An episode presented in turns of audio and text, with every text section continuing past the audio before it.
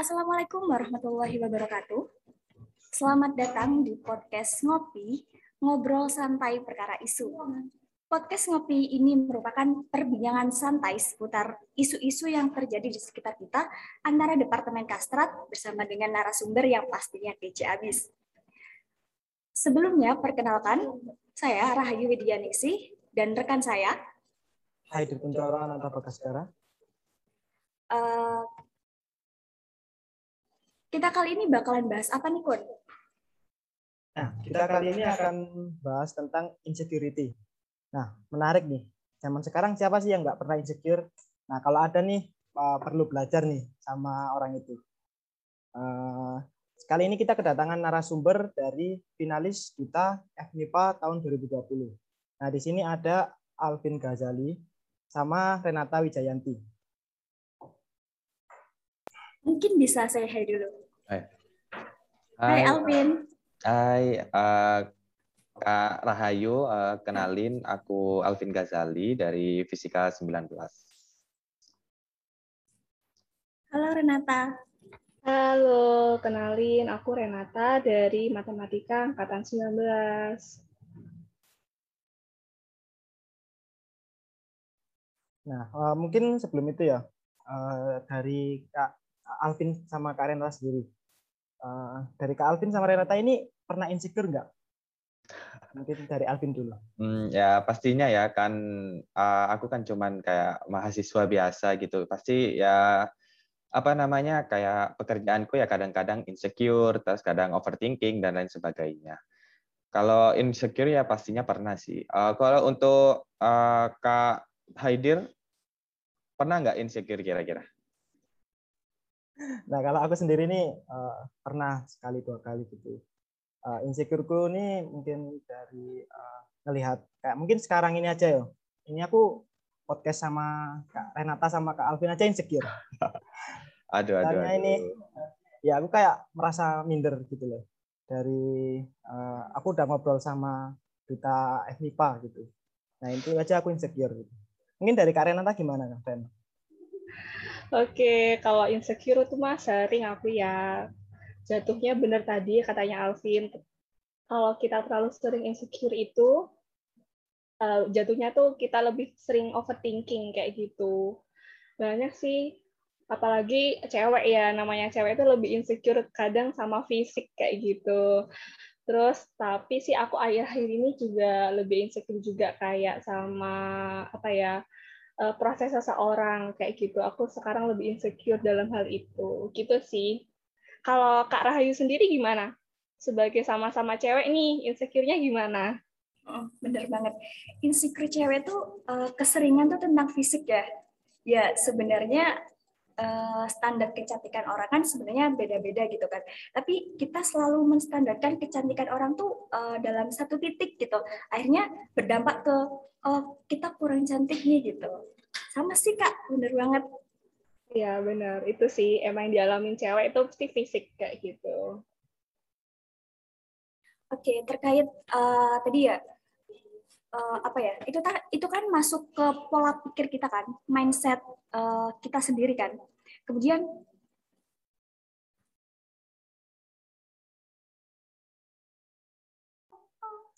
nah mungkin dari uh, seperti yang dikatakan Kak Renata sama Kak Alvin tadi kan bahwa Kak Alvin sama Renata pernah insecure ya.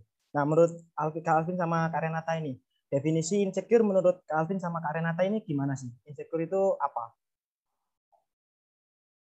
Mungkin dari aku dulu ya. Uh, jadi kalau menurut aku sih uh, insecure sendiri itu kayak kondisi kita di mana kita itu kayak berpikir terlalu keras dan kayak mematok diri kita itu seperti orang lain.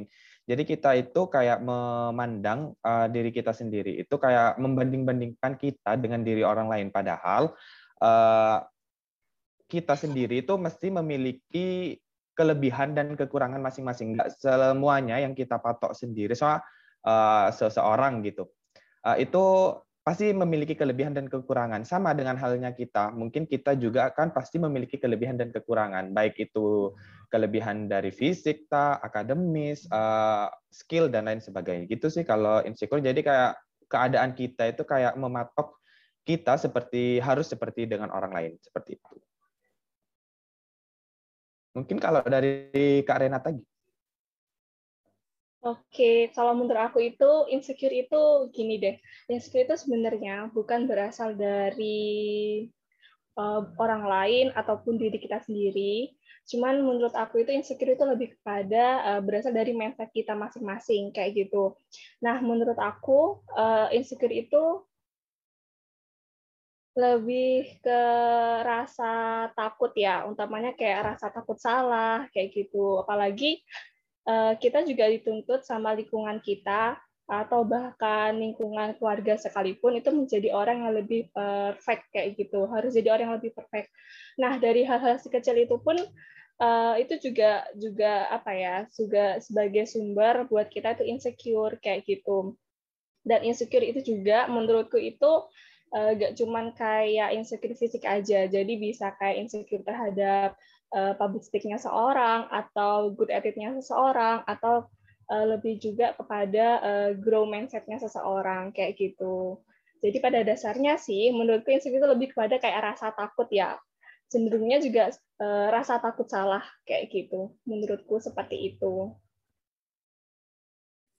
Uh, tadi Kak Renata bilang ya kalau sebenarnya insecure itu uh, bukan dari orang lain ataupun diri sendiri. Mm. Nah, kalau kasusnya seperti uh, apa ya zaman sekarang media sosial. Siapa sih zaman sekarang yang nggak pakai media sosial gitu. Jam, uh, media sosial tuh uh, zaman sekarang tuh dianggap sebagai ya galeri gitu. Orang-orang di media sosial pasti nunjukin baik-baiknya doang. Nah itu tentunya uh, ya sebagai uh, kita sebagai penonton tentunya apa ya nganggap kayak wah orang itu gini ya gitu uh, timbul rasa insecure seperti itu menurut kak uh, Renata itu gimana? Nah, uh, menurut aku kita juga harus bisa bedain antara insecure sama iri nih. Nah, insecure sama iri itu beda. Nah, kalau misalnya kita lihat media sosial itu, itu intinya kita lebih cenderung kepada iri, bukan insecure kayak gitu. Itu menurut aku, uh, menurut aku ya. Jadi uh, dalam bermedia sosial kita juga harus bisa ambil perspektif dua perspektif ya. Kita mau bisa ambil dampak negatifnya atau dampak positifnya. Cuma lebih baik kita ambil yang dampak positifnya aja.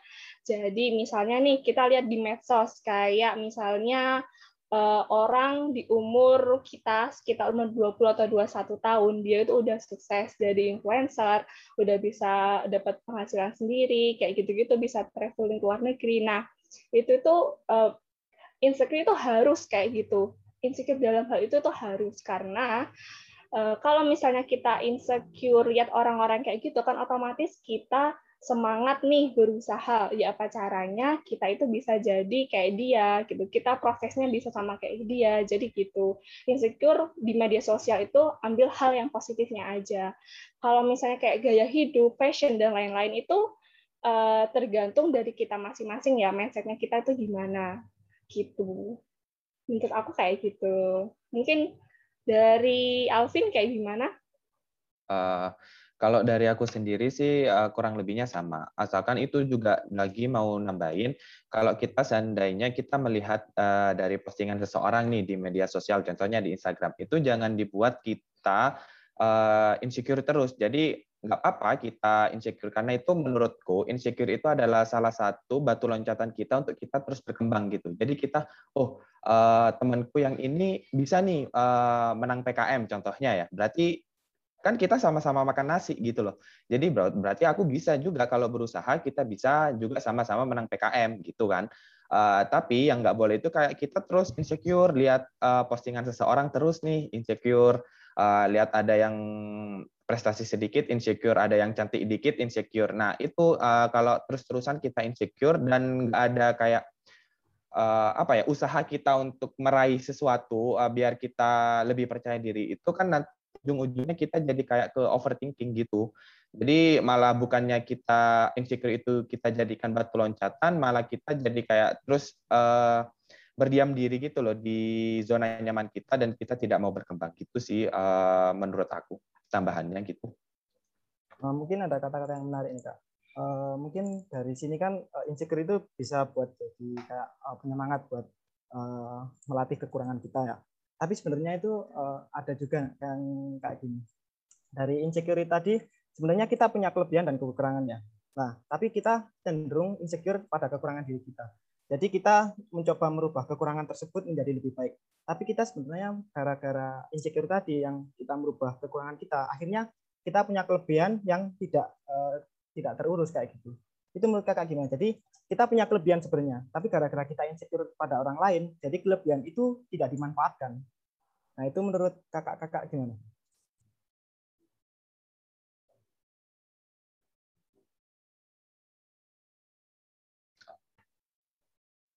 Mungkin dari aku dulu ya. Uh, jadi kalau kita kayak kita terlalu fokus pada kelebihan kan kayak tadi yang disampaikan sama Kak Haidir kan itu kayak kita intinya kayak terlalu fokus sama kelebihan orang lain sehingga kita lupa bahwa kita itu juga punya nih uh, kelebihan diri sendiri yang tidak dimiliki orang lain. Nah, gitu kan.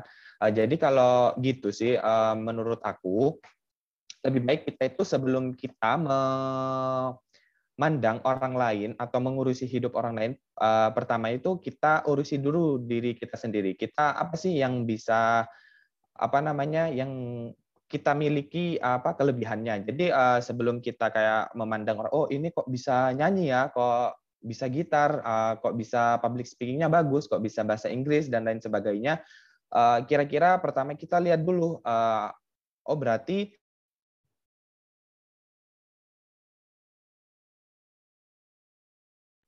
Waduh, Alvin ngelek nih. Iya, kayaknya Alvin ada gangguan Kita itu, oh iya. Okay. Iya, ya. Iya, uh, lancar, udah lancar lah. Aman, aman. Aman, ah. Lanjut. Jadi uh, pertama kita itu kayak cari dulu uh, kelebihan kita. Oh, kalau si A itu kelebihannya di sini. Kira-kira aku apa ya? Jadi kayak kita mengevaluasi diri kita sendiri. Kita uh, lebih condongnya itu ke mana atau ke arah seni atau akademik atau public speaking atau dan lain sebagainya. Jadi sebelum kita melihat orang lain kayak wah itu keren nih bisa ini itu jadi kita lihat dulu diri kita sendiri kita kira-kira bisanya apa. Jadi jangan sampai kita terlalu obsesi pada kelebihan orang lain. Jadi kayak kita mengikuti apa yang dicapai orang lain uh, hingga kita lupa bahwa aslinya uh, diri kita sendiri itu bisa loh punya kelebihan uh, prestasi lain tapi di bidang lain nggak sama sama teman yang kita lihat di media sosial atau di lain sebagainya seperti itu. Jadi usahakan kayak lebih mengenal diri sendiri dulu daripada kita melihat orang lain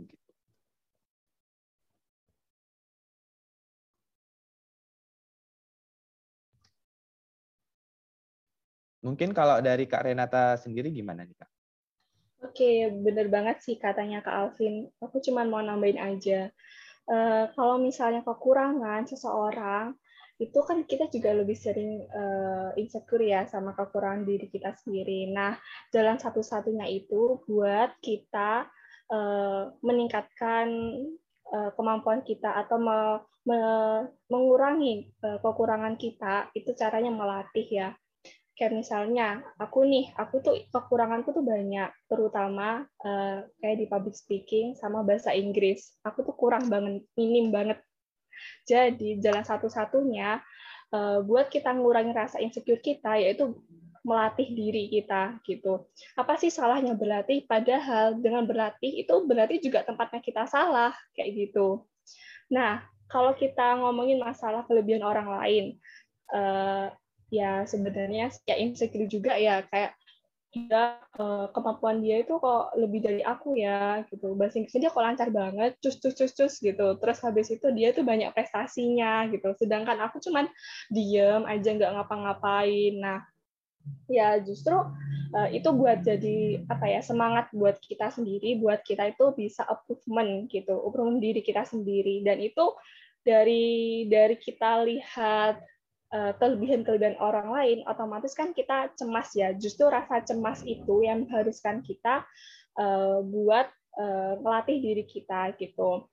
Nah, untuk kelebihan setiap orang itu jangan juga berbeda. Jadi, lebih baik kita itu meningkatkan kelebihan dari diri kita itu sesuai sama kemampuan kita, sesuai sama bidang kita. Kayak tadi Kak Alvin bilang, misalnya nih kelebihan aku di nari, sedangkan yang lainnya itu dinyanyi gitu. Jangan paksain diri kita buat kita itu bisa nyanyi gitu. Kita harus berusaha sesuai dengan kemampuan kita miliki, kelebihan yang kita miliki.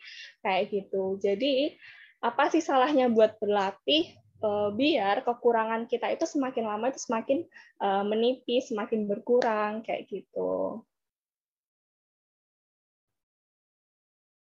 Mungkin dari Kak Rahayu atau Kak Haidir nih ada uh, pendapat lainnya tentang insecure, keinsecurean kita melihat kelebihan orang lain kayak gitu.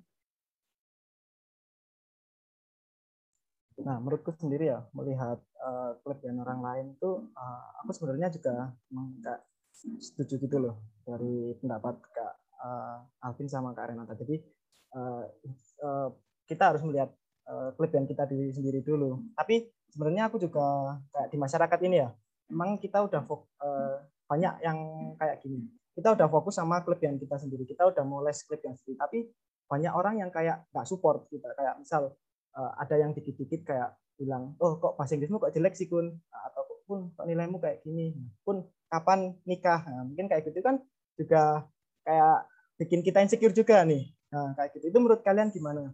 soalnya uh, aku juga udah uh, berusaha ya kayak misal aku udah berusaha aku kurang dalam hal ini aku udah berusaha.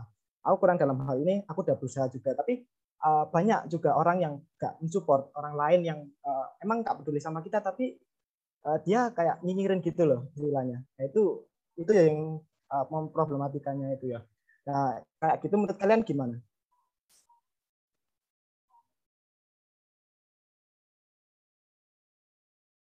Nah, mungkin uh, ya mungkin dari Karenata gitu kan menanggapi kayak uh, di masyarakat ini yang banyak nyinyirin kita atau mungkin kurang mensupport uh, kelebihan kita atau mungkin kekurangan kita gitu.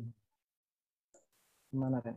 Oke, kalau menurut aku sih buat orang-orang yang nggak support kemampuan kita, terus habis itu sering uh, bukan ngejelekin sih kayaknya lebih sering ngejek gitu ya ngejek kita. Kayak yang tadi uh, Kak Haidit bilang kayak kapan nikah atau uh, gak support sama kemampuan kita. Itu ya udahlah gak usah didengerin gitu loh.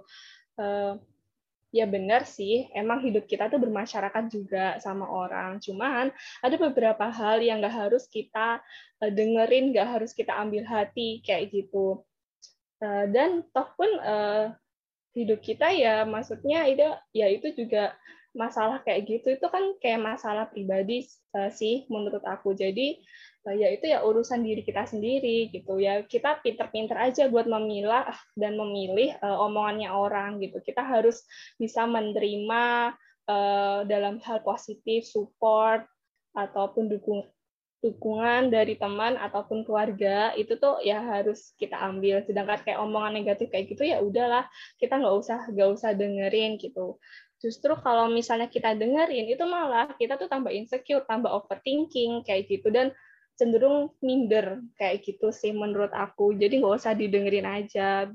Eh, lebih baik kita memilih buat gak dengerin gak ngeliat gak mau tahu eh, daripada kita itu Eh, menyengat, menyakiti hati kita sendiri kayak gitu. Kalau menurut Calvin gimana? Iya, kalau menurut aku sendiri sih sama sih kayak Kak Renata. Jadi ada kalanya kita itu harus uh, kayak memilah dan memilih uh, apa sih yang harus kita dengerin dari teman kita. Uh, walaupun itu kayak teman baik kita kan ada ada nih kadang uh, walaupun sahabatan nih, kadang itu ada sahabat yang masih kalau lihat temennya itu mau berusaha lebih baik itu masih dinyinyirin gitu. Ngapain sih kamu gitu? Uh, ya udah sih biasanya kan uh, ngerjain tugas contohnya biasanya kan mepet-mepet ngapain sih uh, jauh-jauh hari? Biasanya kalau mau hijrah nih kadang teman-teman uh, kayak mau biasanya yang wanita uh, biasanya kayak mau lebih syar'i ih ngapain sih syar'i syar'i biasanya uh, kayak maksudnya bajunya yang biasa-biasa aja ngapain syar'i gitu? Uh, kalau gitu sih uh, dari diri kita sendiri itu eh, pandai-pandai untuk memilah dan memilih uh, omongan dari teman kita walaupun itu sahabat kita atau teman terdekat kita walaupun oh, apa uh, teman terdekat kita maupun keluarga kita itu kalau sekiranya itu omongannya baik bagi diri kita sendiri itu kita ambil. Kalau seandainya dia hanya nyinyirin iri dan lain sebagainya itu kita buang aja. Jadi nggak usah di apa dipikirin gitu loh. Jadi kayak apa ya kalau bahasa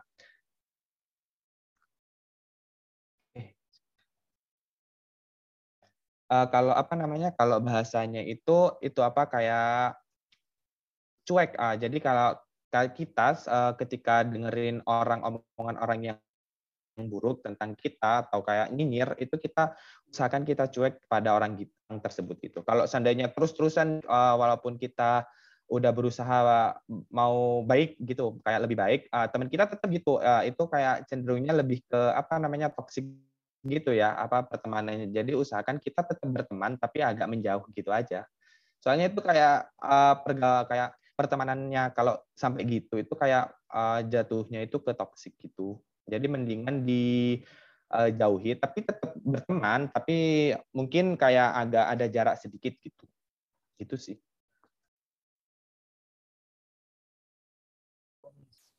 Iya, uh, terkait yang udah dipaparkan Kak Renata sama Kak Alvin tadi ya, menurut kalian uh, seberapa besar sih pengaruh uh, lingkungan? Tadi yang udah disebutin ada keluarga ya, ada teman yang sampai uh, mungkin toksik gitu. Nah, seberapa besar sih faktor lingkungan bagi insecurity yang akan timbul bagi kalian?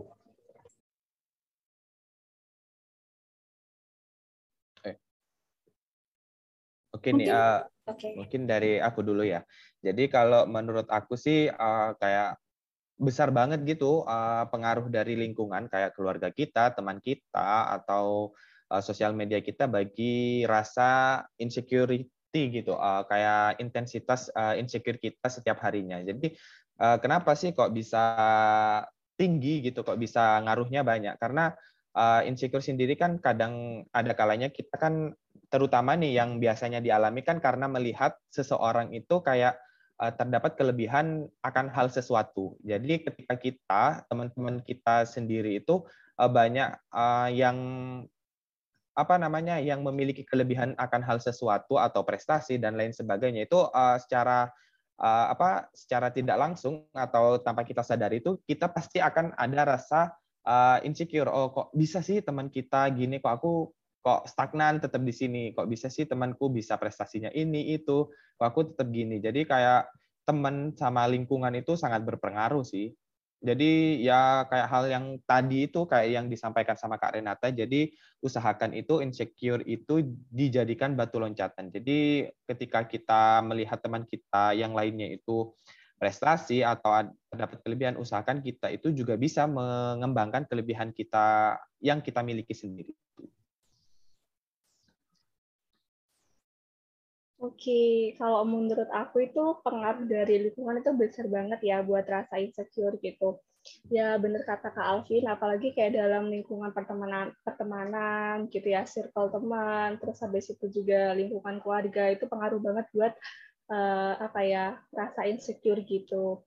Nah tapi uh, perlu diingat juga kalau misalnya kita tuh jangan terlalu uh, menuntut dan menuruti uh, orang kata-kata orang di sekitar kita. Nah, kalau misalnya kita manut-manut uh, aja nih uh, ikut keikut sama arus omongannya teman-teman atau misalnya orang terdekat kita itu pasti uh, kita tuh malah bukan berusaha buat jadi diri kita sendiri itu malah kita tuh berusaha buat di apa ya pacarannya itu kita tuh jadi orang yang lebih perfect gitu. Kita dituntut jadi orang yang lebih perfect. Dan itu uh, bisa-bisa kalau misalnya kita ngikutin apa katanya orang kita tuh bisa bisa apa ya kerasa lebih capek.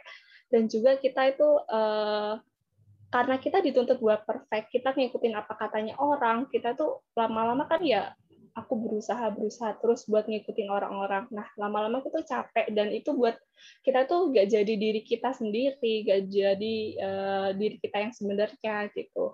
Jadi ya benar sih katanya Kak Alvin sama uh, kakak Rahayu dan Kak Rahayu Kuncoro bahwasanya memang benar kalau lingkungan terdekat itu ngaruh ya, tapi ya balik lagi ke diri kita sendiri, kita harus benar-benar uh, bisa memilih mana itu yang positif buat diri kita, mana yang itu negatif buat diri kita, kayak gitu.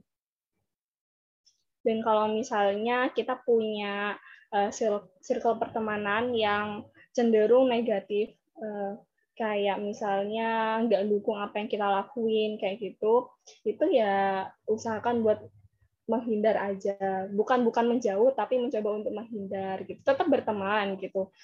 Dan kalau misalnya kita punya teman circle yang benar-benar sering mendukung kita eh, buat kita semangat gitu-gitu buat kita semangat kuliah semangat misalnya ikut organisasi atau misalnya event-event lomba-lomba tertentu kita harus uh, pertahanin juga circle pertemanan kita kayak gitu. Itu sih menurut aku. Nah, mungkin menarik nih Kak ya. Uh, dari yang dikatakan Kak Renata tadi kan uh, ada kata-kata kalau misal kita apa uh, ada kekurangan yang kita miliki ya udah kita percaya diri kayak gitu. Uh, terus juga uh, dari yang dikatakan Kak Alvin tadi juga uh, insecure itu sebenarnya uh, perlu juga kan untuk melatih potensi diri kita sendiri. Nah, uh, sebagai circle pertemanan yang baik. Uh, misalkan dari Kak Renata sendiri atau Kak Alvin sendiri memiliki teman yang insecure. Nah, dari teman Kak Renata atau Alvin ini uh, meminta saran kepada Kak Renata gitu. Insecure terhadap suatu hal. Nah, uh, dari Kak Alvin atau Renata ini lebih uh, condong memberikan jawaban bahwa ya udah kamu ini memiliki kelebihan ini. Ya udah kamu itu pede aja sama kekuranganmu yang ini. Atau uh, Kak Alvin atau Kak Renata lebih uh, ya udah kamu kurang dalam hal ini gimana caranya kamu harus berusaha meningkatkan hal tersebut. Nah menurut Kak Renata atau Kak Alvin nih menanggapi hal tersebut ada teman yang meminta saran terhadap hal yang eh, dirasa temannya kurang itu menurut Kak Alvin atau Kak Renata tanggapannya gimana? Sebagai teman yang baik atau eh, support system bagi teman teman tersebut Oke, uh, mungkin dari aku dulu ya. Kalau misalnya uh, support system uh, dari teman-teman itu perlu banget ya. Apalagi kalau misalnya dalam dunia perkuliahan itu yang paling dekat sama kita itu ya udah teman-teman kita gitu aja kan. Jadi uh, support system dari teman itu perlu banget kayak gitu. Kayak misalnya nih dulu uh, waktu duta MIPA ini tahun 2000 berapa ya? 19 ya kalau nggak salah Nah, tahun 2019 hmm. itu juga dulu tuh aku nggak nggak nggak terlalu berminat kan ikut duta MIPA kayak gitu. Nah, itu ya aku pertama ya karena insecure karena aku tuh uh, secara fisik ya udah kelihatan banget kan aku kacamataan tebel kayak gitu. Jadi kan aku pikir kayak aduh kok aku malu ya aku kacamataan sedangkan yang lainnya tuh enggak gitu. Jadi aku berpikir kayak ini kayaknya ngaruh banget ya sama penilaian kayak gitu. Terus uh, juga aku tuh insecure sama teman-teman yang lainnya uh, anak matematika yang ikut Utamika juga mereka itu kan uh, public speaking-nya bagus sedangkan aku itu jarang banget ikut kayak kepanitiaan ataupun uh, organisasi gitu kan dan aku juga orangnya tipe-tipe orang yang cuek dan ngomongnya itu cuman sama orang-orang yang aku kenal gitu. Jadi aku juga nggak nggak pandai banget buat ngomong kayak gitu. Nah karena teman-temanku nih, eh, terutama teman-teman yang satu angkatan sama teman-teman yang eh, circle aku ini yang bertiga, eh, bertiga ini support aku kayak bisa bisa. Kamu itu pasti bisa Ren gitu. Udah udah dah nggak usah ngelihat orang lain gitu. Kalau misalnya toh kamu kalau misalnya jadi apa namanya duta MIPA itu yang bangga ya diri kamu sama sama sama orang lain juga gitu. Kayak kamu tuh harus bisa ngebuktiin ke dirimu sendiri bahwa uh, kamu itu bisa uh, ngebuang rasa insecure kamu, kamu bisa ngelawan rasa insecure kamu gitu. Jadi support system dari teman itu perlu banget kalau menurut aku sih kayak gitu. Uh, mungkin dari Kak Alvin gimana nih? Jadi kalau menurut aku sih uh, benar kayak yang dibilang sama Kak Renata. Jadi support system itu di kayak circle kita itu emang sangat penting gitu loh bagi diri kita sendiri ataupun orang lain. Jadi kalau dulu sih uh, kan aku dulu juga insecure ya waktu dijadiin delegasi oleh angkatanku di Fisika 19 itu dijadiin apa namanya uh, untuk uh, finalis dari du apa duta MIPA. Nah, itu kayak kan udah mana lihat dari saingan aku sendiri kayak dari matematika, dari kimia, dari biologi dan dari kakak tingkat juga kan banyak yang udah pinter kayak ngomong bahasa Inggrisnya dan lain sebagainya. Nah, itu uh, teman-teman aku terutama seangkatan itu kayak bilang uh, pasti bisa kok Pin, bisa bisa. Kamu bisa kok apa walaupun mungkin kan aku udah bilang nih ke teman-teman kalau aku nggak bisa bahasa Inggris ya. Maksudnya uh, kayak bahasa Inggrisku itu nggak bisa selancar orang yang langsung tak tak tak, tak bahasa Inggris gitu enggak jadi kayak terbata-bata kamu bisa kok. Jadi uh, karena hal itu ya karena ada support dari teman-temanku terutama dari teman seangkatanku itu kayak uh, membuat uh, aku lebih percaya diri. Uh, kenapa sih kok orang lain aja percaya kalau aku itu bisa? Kenapa kok aku sendiri kok nggak percaya gitu? Jadi ya gara-gara itu sendiri sih kayak aku memberanikan diri gitu ikut kayak apa duta MIPA jadi ya terus kayak selagi kan aku udah dipercaya nih sama teman-temanku uh, jadi aku usahakan melakukan hal yang terbaik yaitu uh, awalnya juga karena adanya support dari teman-teman seangkatan yang bilang kalau aku itu pasti bisa gitu mungkin kalau dari Kak Rahayu atau dari Kak Haidir mungkin ada bisa pengalaman nggak sih Kak? Mungkin uh, kayak support system dari di lingkungan dari Kak Rahayu atau Kak Haidir. Mungkin ada juga yang temennya nggak toxic gitu, uh, maksudnya bisa saling sharing gitu. Gimana sih bentuk-bentuk uh, uh, support system dari circle-circle uh, di FMIPA dan juga kayak kadang kan pasti ada ya teman-teman kita itu uh, kayak yang nggak suka dengan kita atau kayak jatuhnya kayak ke toxic gitu itu mungkin bisa diceritain gimana? Nah, mungkin dari aku sendiri ya. Support sistemnya sendiri ini uh, kalau aku sendiri uh, alhamdulillah kalau di keluarga aku sendiri itu mensupport aku. Mungkin bukan dari kayak uh, hal yang lain tapi dari hal yang kecil seperti uh, aku uh, insecure sama mungkin berat badan kayak mungkin dari keluarga aku sendiri kayak aku sendiri ini uh, karena emang uh, insecure sama berat badan atau apa gitu keluarga aku juga nyupport ya udah kamu lari-lari kamu diet kayak gitu. Itu udah kayak hal kecil tersebut kayak udah nyemangatin kayak gitu udah aku bikin aku senang sebenarnya.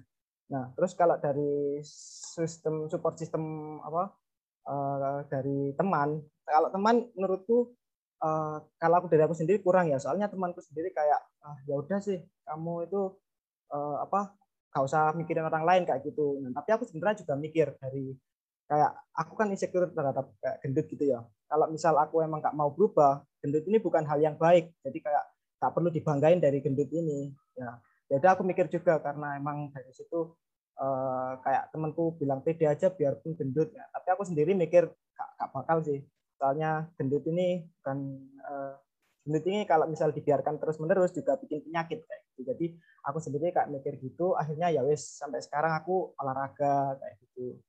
Uh, itu sih kalau dari aku sendiri. Mungkin uh, yuk gimana yuk? Ya, kalau aku ya terkait support system. Uh, dari aku terkait support system tentu uh, apalagi zaman zaman online gini kan pastinya mental health-nya juga menurun, semangat belajarnya menurun gitu. Jadi satu-satunya um, semangat itu teman lah. Sumama kita nggak paham apa kata dosen. Eh, kok teman Sumama kita nggak paham gitu terkait materi dosen gitu. Ya tempat bergantungnya kita ya teman minta belajar teman. Jadi kayak misalkan uh, ada teman uh, yang pinter gitu, bukannya iri atau gimana, tapi insecure pastilah, tapi dengan insecure itu kita coba mendekati dia, tanya-tanya untuk uh, biar bisa juga gitu. Kalau dari gitu. Uh, mungkin uh, ada dikit ya. Uh, mungkin dari yang disebutkan Rahayu tadi ya, uh, mengenai uh, lebih apa uh, sama teman kayak mungkin dalam hal pelajaran kayak gitu.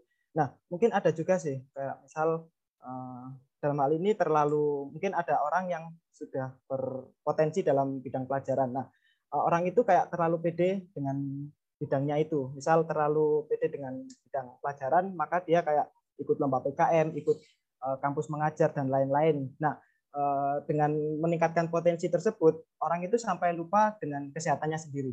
Nah, istilahnya orang itu kayak terlalu fokus sama untuk mencapai tujuannya, tapi sampai melupakan hal yang lain yang lebih penting dari hal tersebut. Nah, ini kalau misal menanggapi hal tersebut ya kak, uh, menurut kak Alvin sendiri terlalu kayak percaya diri mungkin ya, terlalu percaya diri seperti itu, uh, itu kayak gimana? Menurut kak Renata atau, atau mungkin kak Alvin?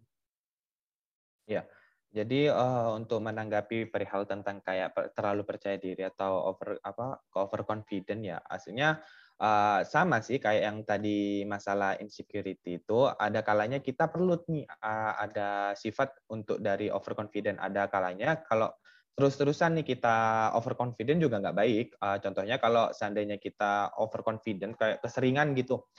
Jadi itu uh, ada nanti kita waktu biasanya kalau orang yang overconfident itu ketika kita memberikan suatu saran tentang apa pun nih uh, mulai dari perilaku nyata dan lain sebagainya itu pasti dia akan nggak mau nerima. Ngapain sih aku uh, uh, kamu kritik? Aku lo wes wes perfect gitu loh. Apa yang aku lakukan udah sempurna. Ngapain kamu kritik? Padahal itu menurut dia sendiri. Padahal kan uh, kita kan juga bermasyarakat. Maksudnya apa makhluk sosial ya. Uh, jadi kayak itu penting gitu loh kita meng, apa, menerima kritik dari orang orang lain. Sedangkan uh, yang orang over confident sendiri itu biasanya itu kayak nggak mau dia menerima kritik apa dari orang lain. Karena dia merasa dirinya itu udah paling hebat. Ngapain aku menerima kritik dari orang yang masih di bawahku? Kasarannya gitu.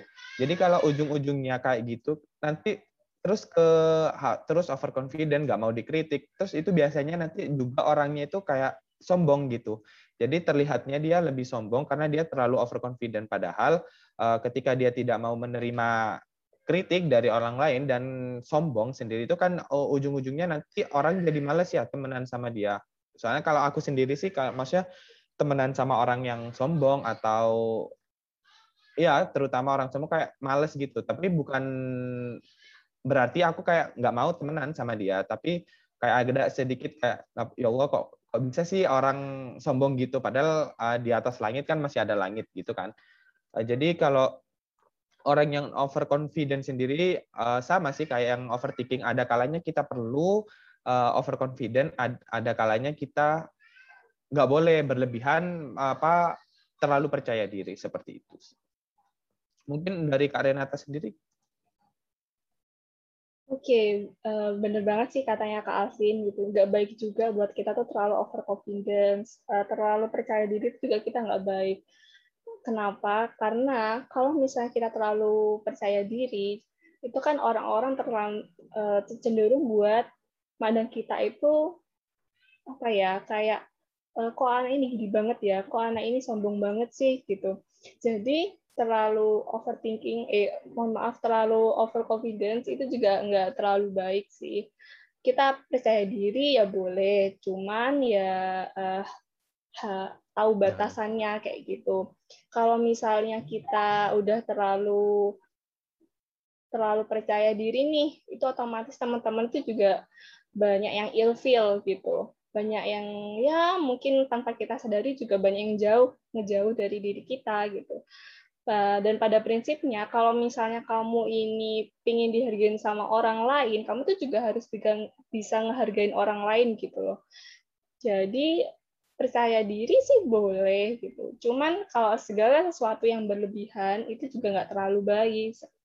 Seperti itu. Jadi eh, ya benar kata Kak Alvin itu tadi kita perlu ingat juga kayak ya di atasnya kita tuh masih banyak gitu. Yang lebih perfect dari kita tuh banyak. Lebih baik dari kita lebih bagus dari kita tuh banyak gitu. Jadi kita ya percaya diri ya hanya sebatas sebatasnya aja sewajarnya aja kayak gitu sih menurut aku. Kalau misalnya kalian nggak pingin uh, apa ya nggak pingin buat diri kalian itu nggak nggak dihargain sama orang lain ya ya silakan aja buat buat overconfidence gitu. Tapi ya orang-orang dampaknya ya bakal nggak nggak nggak respect sama kalian kayak gitu sih. Jadi ya intinya percaya diri ya sewajarnya saja jangan berlebihan kayak gitu sih menurut aku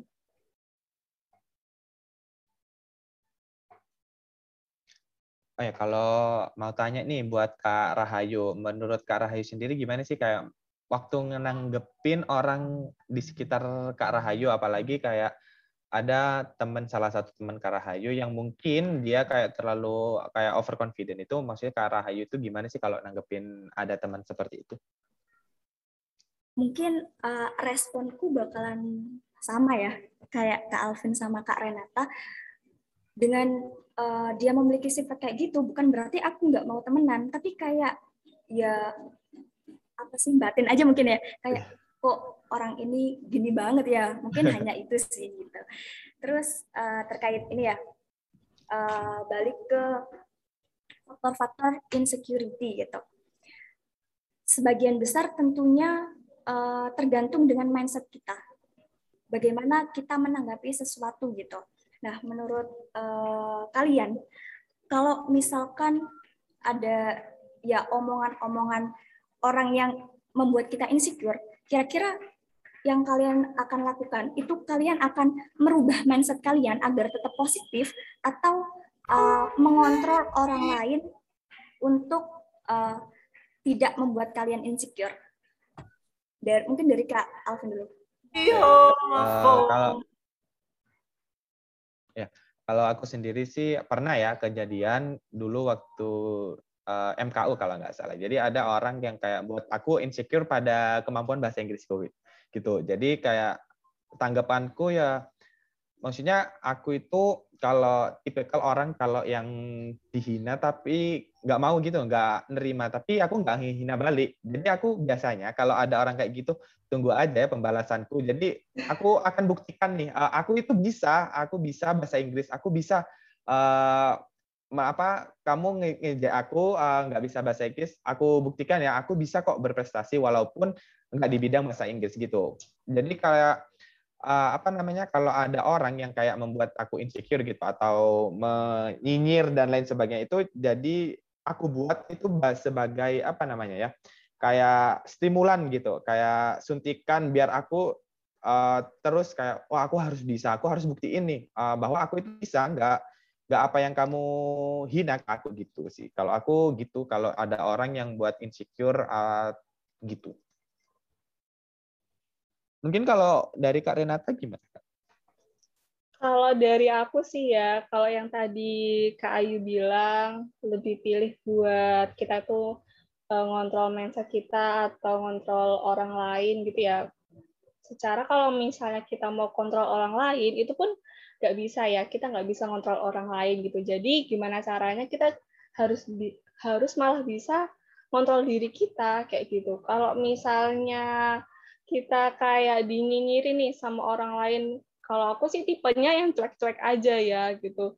Cek-cek aja ya udah nggak aku dengerin gitu. Tapi di balik kecuekan aku itu tuh aku juga kadang wah ini orang kok kok gini banget sih ya sama aku gitu. Padahal ya kadang kenal juga enggak walaupun kenal ya kok gini-gini banget sama aku gitu loh. Jadi ya udah ya udah biarin aja gitu. Tapi kadang di balik biarin itu ya aku harus bisa ngebuktiin kayak wah ntar aku nyusul kamu ya. Ntar kalau misalnya aku lebih baik dari kamu wah kamu baru sadar sendiri gitu. Aku sih tipe yang kayak gitu ya udah cek cek aja gitu. Kalau misalnya masalah omongan orang lain apa ya kita kita cuma bisa terima dengerin aja gitu. Kontrol orang lain nggak bisa tapi kita harus bisa lebih kontrol mindset kita sama emosi kita gitu. Jadi Eh, kalau misalnya kita insecure karena perkatanya orang, ya udah nggak usah didengerin kayak gitu. Ya kita bangkit ya apa caranya bangkit dari omongan orang-orang itu ya kita harus uh, balik lagi sama diri kita sendiri harus berusaha, harus bisa nunjukin juga ya apa caranya kita itu uh, mencapai tujuan yang sama walaupun dengan usaha yang berbeda kayak gitu sih menurut aku ya udah cuekin aja nggak usah dengerin lupain gitu. Tapi ya kita tetap di samping itu ya tetap harus berusaha gitu semampu kita gitu senyaman kita usahanya kayak gimana. Seperti itu sih kalau kata aku. Ya benar banget. Menurutku juga uh, apa ya uh, kita nggak bisa ngontrol orang lain gitu. Kita hanya bisa uh, mengontrol diri kita gimana caranya kita uh, menghadapi orang orang ini seperti apa gitu Terus uh, sebagai duta MIPA nih, kalian sebagai duta MIPA, role of modelnya MIPA. Tentunya um, kalau kalian punya insecure, tentunya kalian nggak menunjukkan itu kan. Nah, gimana nih tips and trick uh, agar nggak insecure mungkin ya dari mungkin dari Kak Renata dulu. Oke, kalau dari aku sih tips biar nggak insecure itu gimana ya? Uh, pertama, jadi dirimu sendiri. Jadi dirimu uh, yang apa adanya. Nggak usah ngikutin, sok-sok ngikutin orang lain. Kayak gitu. Ya, pertama jadi diri sendiri. Yang kedua, uh, kamu harus bisa keluar dari zona nyamanmu. Kayak gitu kamu nggak boleh nih stuck di tempatmu aja gitu. Kamu tuh harus bisa bangkit, harus bisa berdiri. Ya apa kamu mau berkembang, ya apa kamu mau menjadi orang yang lebih maju kalau misalnya kamu tuh uh, diem di situ karena keinsecureanmu kayak gitu. Terus yang ketiga, uh, kalau misalnya yang ketiga itu, oh ya, kalau misalnya kamu itu tetap diem aja di pertemananmu yang kayak nggak ngedukung kamu itu kamu ya apa caranya harus bisa keluar cari circle baru cari uh, apa ya cari lingkungan baru uh, di mana lingkunganmu itu nanti uh, bukan kita bukan kita memaksa atau kita uh, berekspektasi orang lain itu bakal mendukung kita gitu. Tapi kan seenggaknya kita berusaha buat cari pertemanan yang saling support kayak gitu Uh, jadi ya, terus yang keempat juga ini, uh, kalau misalnya kamu insecure, itu kamu harus bisa tanya ke diri kamu sendiri, balik lagi ke diri kamu sendiri. Kamu tuh sebenarnya tuh insecure itu di sisi mana sih gitu. Kamu harus bisa cari tahu ke diri kamu sendiri. Nah, kalau misalnya kamu udah nemu keinsecureanmu, nah di situ itu kamu harus bisa ngelatih diri kamu gimana caranya biar kamu itu nggak insecure, gimana caranya kamu nggak takut salah lagi, gimana caranya kamu nggak pengen dipandang sebelah mata sama orang lain gitu. Caranya ya dengan berlatih itu gitu. Ya balik lagi apa yang aku bilang di awal, apa sih salahnya berlatih? Padahal berlatih itu tempatnya kita salah kayak gitu sih. Jadi menurutku poin uh, tips and trick itu ada empat tadi itu kalau kata aku sih. Kalau dari Kak Alfi sendiri gimana? Uh, kalau tips dan trik uh, dari aku sendiri sih untuk ngelawan insecure ya. Jadi uh, biasanya kalau aku pertama itu kayak aku jangan uh, posisikan diriku untuk memenuhi ekspektasi dari orang lain. Kan kadang ada kalanya orang kayak kamu harus gini gitu. Nah, itu ujung-ujungnya nanti uh, buat insecure diri kita sendiri. Jadi usahakan itu uh, ya wes kita itu kalau sesuatu atau kesuksesan seseorang itu pasti ada masanya. Mungkin dia orang lain itu uh, kesuksesannya lebih cepat uh, didapatnya. Mungkin kita sendiri butuh waktu lebih lama untuk bisa mendapatkan kesuksesan kita di apa diri kita sendiri. Itu yang pertama. Uh, terus yang kedua itu uh, apa mengubah mindset kita sendiri kayak tadi awal. Jadi apa usahakan itu uh, insecure yang kita dapat itu apa namanya dijadikan apa batu loncatan kita untuk terus menjadi pribadi yang lebih baik lagi. Terus yang selanjutnya itu yang ketiga apa namanya usahakan itu apa jangan terlalu fokus uh, jadi uh, kalau aku sekarang ini jangan terlalu fokus pada pencapaian seseorang. Jadi uh, apa namanya usahakan kita fokus lebih baik fokus pada diri kita sendiri. Kita lebih fokus uh, ngapain sih buang-buang waktu untuk menginsecurekan uh, kelebihan orang lain. Mendingan kita lebih fokus untuk mengembangkan uh, diri kita sendiri. Bisa lewat kayak pelatihan dan lain sebagainya. Daripada kita meratapi di pojokan kamar lihat orang-orang sukses, mendingan kita lebih baik uh, memperbaiki diri kita sendiri. Walaupun itu mungkin dari hal-hal yang kecil, mungkin bisa lihat tutorial dari YouTube dan lain sebagainya. Kan uh, ilmu sendiri kan bisa kita dapatkan dari mana aja nih, nggak harus di perkuliahan dan lain sebagainya. Jadi gitu sih kalau dari aku untuk ngelawan insecure ada tiga poin tadi.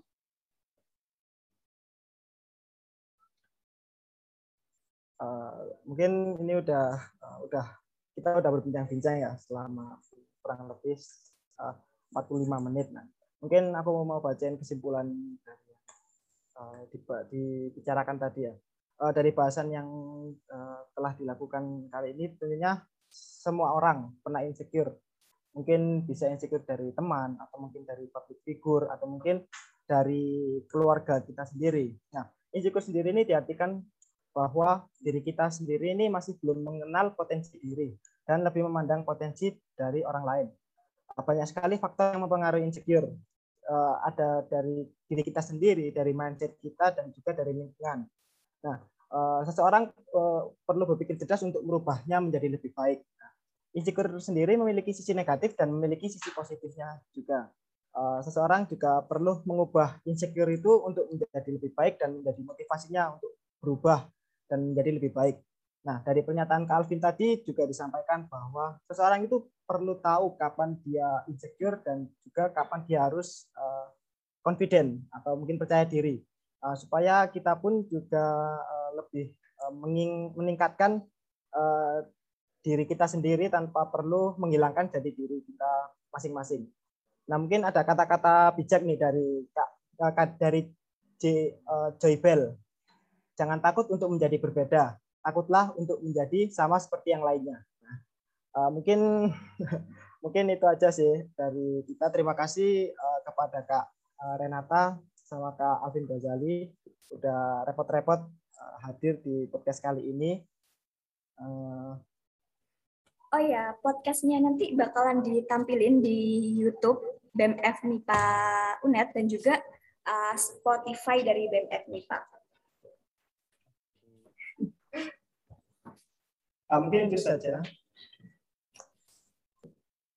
Mungkin itu saja. Terima kasih dari Kak Alvin, terima kasih Kak Renata sudah repot-repot hadir di acara podcast kali ini. Mungkin kita tutup podcastnya. Uh, semoga uh, apa ya saran-saran tips dan trik dari Kak Alvin maupun Kak Renata bisa buat uh, pembelajaran buat kita semua agar bisa enggak insecure gitu.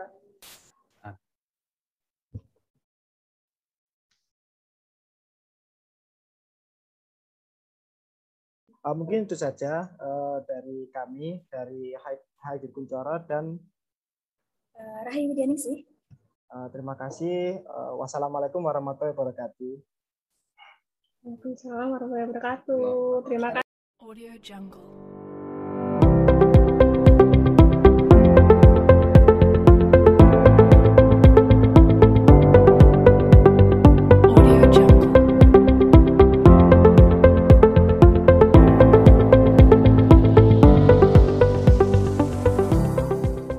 Assalamualaikum warahmatullahi wabarakatuh.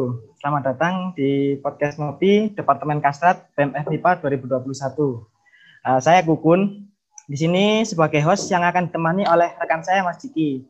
Mungkin Mas Ciki bisa saya hello dulu Mas. Oke, selamat uh, pagi semua.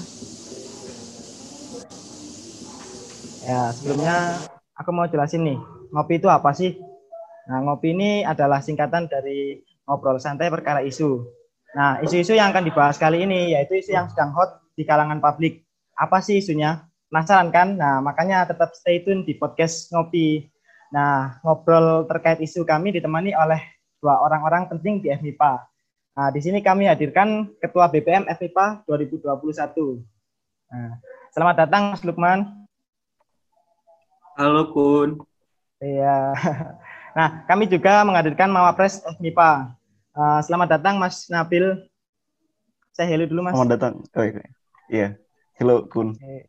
Uh, okay. uh, tema yang akan kita bahas kali ini merupakan masalah yang sering dialami saat kuliah online berlangsung. Uh, di mana banyak sekali terjadi di kalangan kaum muda Indonesia yang kurang termotivasi dan menjadi kurang kritis terhadap keadaan sekitar. Nah, kuliah online ini pun membuat mahasiswa dituntut untuk belajar sendiri dari media-media di internet, di mana mahasiswa yang kurang dalam memproteksi diri dapat terpengaruh aliran akan ajaran ajaran yang masih belum benar kejelasannya. Nah, di sini kita akan berdiskusi santai terkait isu tersebut. Nah, sebelum itu uh, gimana Mas Lukman? Gimana sih kabarnya? Baik, Kun. Lapar. Pasanya lapar ya? Aduh. Kalau Mas Nabil sendiri gimana Mas puasanya? uh, alhamdulillah masih full gak mau kelan uh, eh, eh, Mas Lukman ini Mas lagi di mana sekarang Mas di Jakarta oh udah pulang Mas ya oh, hmm. uh, ke Mas Nabil sendiri sekarang lagi di mana Mas di Jakarta atau eh oh, di rumah atau ngekos? Di Jember. Oh di Jember ya. Di Pondok. Gimana Mas? Uh, gimana perasaannya kuliah uh, apa uh, puasa kayak gini tapi di apa namanya lagi di luar rumah kayak gitu Mas? Kalau aku sendiri ya ini pertama kalinya aku uh, puasa gak, gak bareng keluarga gitu Mas. Jadi uh, buat bangun sahur aja susah kayak gitu. Jadi gitu Mas rasanya kayak ada yang kurang gitu. Kalau Mas Nabil Gak ada yang bangunin ya. Iya. Kalau Ya, kalau makan aku itu sih- sahur hmm. Ya kalau aku sendiri ya gimana ya? Mungkin karena udah terbiasa ini. Udah dua tahun lebih ya. Udah mau tiga tahun jadi udah jadi kebiasaan gitu. Suzu gitu. Biasa-biasa gitu aja gitu. Gak ada yang spesial atau apa. Eh, Iya Mas. Eh, mungkin dari Mas Lukman sendiri Mas ya. Eh, kan sebagai ketua BPM selama empat bulan ini kan ini full online kan Mas ya, Mas Lukman. Eh, gimana sih Mas perasaannya jadi ketua BPM selama online kayak gini? Gimana ya? Soalnya periode kemarin juga waktu jadi pengurus BPM kan online juga. Mungkin tantangannya pas jadi ketum ini ininya kali ya ngatur internalnya pengurus-pengurus lain secara online juga. Terus ya itu kayak ngumpulin aspirasi dan lain-lain juga harus online. Tapi untungnya di tahun kemarin juga online jadi udah lumayan beradaptasi lah. Oke. Eh, kalau Mas Nabil sendiri Mas, eh, gimana Mas rasanya kan jadi mawapres saat online online kayak gini lah? Ada kendala gitu nggak Mas? Ya kalau aku sendiri sih kayak ngerasa ya mau gak mau tetap harus dijalani kan ya. Jadi bahkan mungkin ada positif negatifnya. Positifnya aku bisa kayak melaksanakan beberapa kegiatan dalam satu waktu sekaligus. Ya negatifnya ya mungkin karena tidak bertatap muka gitu ya. Kayak perkuliahan, kayak rapat atau mungkin kegiatan-kegiatan lain yang seharusnya tatap muka kan gak tatap muka jadi feelnya tuh jadi kurang gitu itu aja sih negatifnya kalau yang di aku Oke Mas ya. Ah, mungkin mengenai isu-isu yang belakang ini kan Mas ya. Kan katanya bentar lagi bakal ada eh, semester depan itu bakal jadi offline ya. Ah, kalau menurut Mas Lukman sendiri, itu menurut Mas Lukman lebih prefer ke mana sih? Kuliah, perkuliahan ini diadakan ke online atau offline? Kalau saya sendiri sih prefer offline ya pasti ya. Yang pasti kita kalau kuliah offline bisa ketemu di kelas, bisa lihat Nabi lagi, bisa lihat Ziki atau teman-teman sekelas lain seangkatan. Terus juga untuk misal perkuliahan tatap muka atau mata kuliah ketika belajar di kelas kan kalau kita ada yang tidak paham bisa langsung nanya, langsung melihat dosennya gitu. Terus nggak ada sambil rebahan juga kuliahnya, nggak sambil tutup kamera terus ambil makanan dan lain-lain kan ya enak offline sih. Terutama kalau offline ini enaknya yaitu ketemu sama teman-temannya, organisasinya juga pasti lebih enak lah kalau offline. Oke, Man. Mungkin eh ini, Man. Eh, dari mungkin dari kamu sih setujunya offline sih. Tapi eh, untuk adik-adik maba atau mahasiswa baru sendiri kayaknya lebih suka itu online, Man. Karena kenapa ya? Yang pertama emang eh, untuk oleh online sendiri di mana kita kan nggak terlalu banyak yang kita keluarkan. Sedangkan eh, apa ya? Nilai-nilai yang didapatkan itu lebih eh, baik daripada kita online gitu- offline gitu loh. Nah, kamu gimana? Menurutmu setuju nggak terkait itu?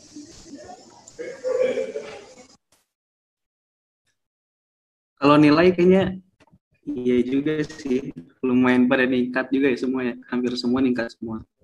Tapi ya itu, eh, oke lah kalau misal pada seneng karena hal itu. Tapi harus diingat juga kalau mahasiswa kan harus ada sosialisasinya gitu ya. Toh masa sama teman angkatan juga nggak ketemu. Terus juga eh, keefektifan kita saat berorganisasi juga akan lebih efektif ketika ketemu gitu.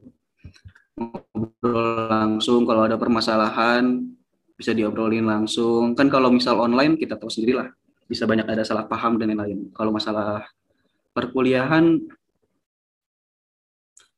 iya sih. Nilai lebih bagus dan lain-lain. Tapi kalau saya sendiri prefer tetap tetap muka karena ya itu kita bisa ketemu teman sekelas belajar bareng secara langsung. Sosialisasinya lebih dapat lebih dekat lebih dekat dan lain-lainnya sih mungkin Nabil gimana Bil? Hmm oke okay. Nabil nih yang uh, mahasiswa bertasi menurut Nabil sendiri yuk ya menurut gimana menurut kamu? Ya kalau aku sendiri sih uh, online itu ya bagus sih soalnya uh, kita kan memang udah memasuki era industri 4.0 jadi uh, kita memang dituntut nih untuk uh, Internet of Things segalanya kalau bisa dibuat ya dalam ya online dalam ya posisi online. Uh, jadi secara produktivitas juga kalau online ya ya tadi kita bisa melakukan banyak hal dalam satu waktu. Bisa sambil ngerjakan tugas lain bisa sambil dengerin dosen. Kalau offline mungkin kan kalau kita sambil ngerjakan tugas sambil dengerin dosen kan khawatir eh, perasaan mungkin buat dosennya. Kalau online kan nggak bakal ketahuan. Cuman uh, untuk ya setuju sama Lukman sih. Uh, mau gak mau kita hidup di real life gitu. Di kehidupan nyata gitu. Tetap jadi kita tetap butuh sosialisasi dan segala macam. Jadi ya ada plus minus semua sih offline maupun online. Cuman kalau aku sendiri kalau di produktivitas lebih enak ketika online. Kalau masalah feel eh, yang didapat nih walaupun tadi nilainya tinggi-tinggi dan segala macam tetap eh, lebih berkualitas kalau offline sih kalau dari aku. Oh ya mas, uh, kan kalau online kayak gini kan uh, dari maba-mabanya kan maba angkatan 2000 ya terutama ya. Itu kan nggak pernah ngerasain kuliah offline ya. Jadi selama dua semester ini mabanya itu kuliah full itu online. Nah, itu ada pengaruh nggak mas terhadap sifat kritis mahasiswa? Uh, kalau menurut Mas Lukman kayak gimana Mas?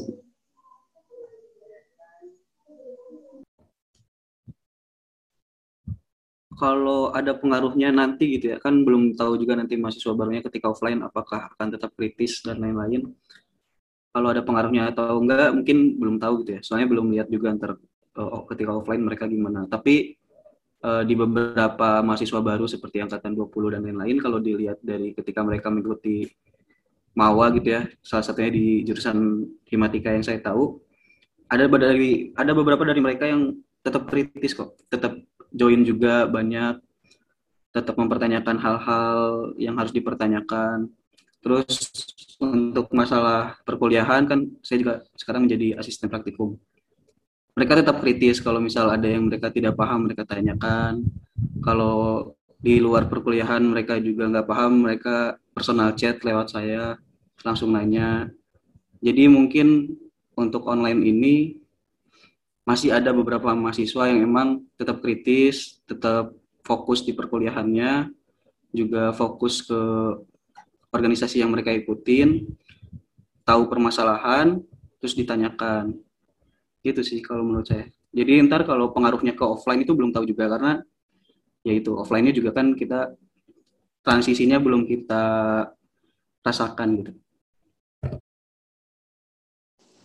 Oh gini man, oh, kan dari kata-katamu tadi ya katakan kalau emang teman-teman dari Himatika itu uh, kritis dalam uh, apa ya perkuliahan mereka saling chat mungkin dari uh, kamu per, nggak ngerasain nggak sih kayak uh, mereka mereka itu kritisnya itu cuma sekedar di via internet dalam artian mereka kalau uh, WA itu kritis. Tapi misalkan mereka diajak tatap muka ketemu langsung mereka kayak lebih ngerasa apa ya malu kayak uh, insecure nggak uh, insecure sih lebih kayak rasa nggak bisa aktif seaktif di dunia internet. Itu ngaruh nggak sih sama kita di apa perkuliahan perkuliahan online ini ngaruh nggak? Dampaknya tuh seperti itu apa enggak?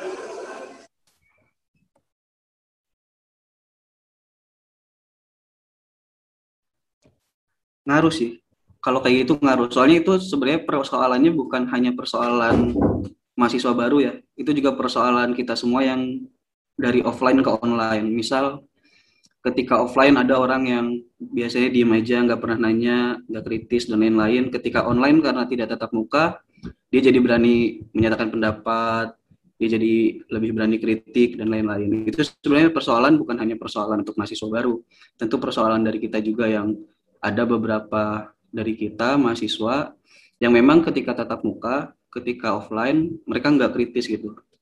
Entah itu karena sifatnya atau bagaimana. Jadi emang mereka lebih aktif atau lebih berani menyuarakan pendapatnya ketika online. Jadi ya itu sih menurut saya persoalan yang kayak gini tuh nggak cuman akan dihadapi sama mahasiswa baru sebenarnya. Persoalannya udah ada di kita sebelumnya dari transisi offline ke online.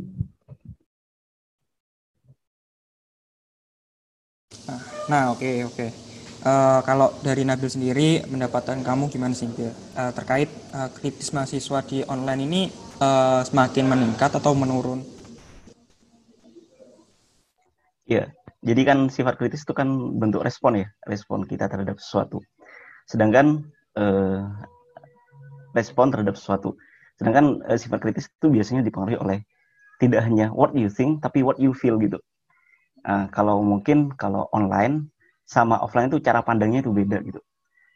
Kalau online mungkin kita cara pandangnya itu ya sebatas apa yang kita lihat di, di layar gitu. E, sedangkan kalau misalkan offline kita itu bisa merasakan semuanya gitu e, auranya dan hawanya segala macam. Jadi mungkin dari cara pandangnya itu jadi berbeda sehingga hasil kritisnya pun itu juga berbeda gitu ketika online dan offline. Entah itu lebih bagus mana, itu balik ke masing-masing sih. Kan memang ada beberapa orang yang prefer uh, di online. Ada mereka itu yang ya tadi kritis pada saat online saja gitu. Ada orang yang uh, lebih kritis pada saat tatap muka gitu. Dan itu lebih suka menyelesaikan suatu permasalahan langsung gitu face to face gitu. Jadi langsung diselesaikan waktu itu. Jadi uh, kalau itu balik ke orangnya sih. Cuman pasti berpengaruh dari cara pandang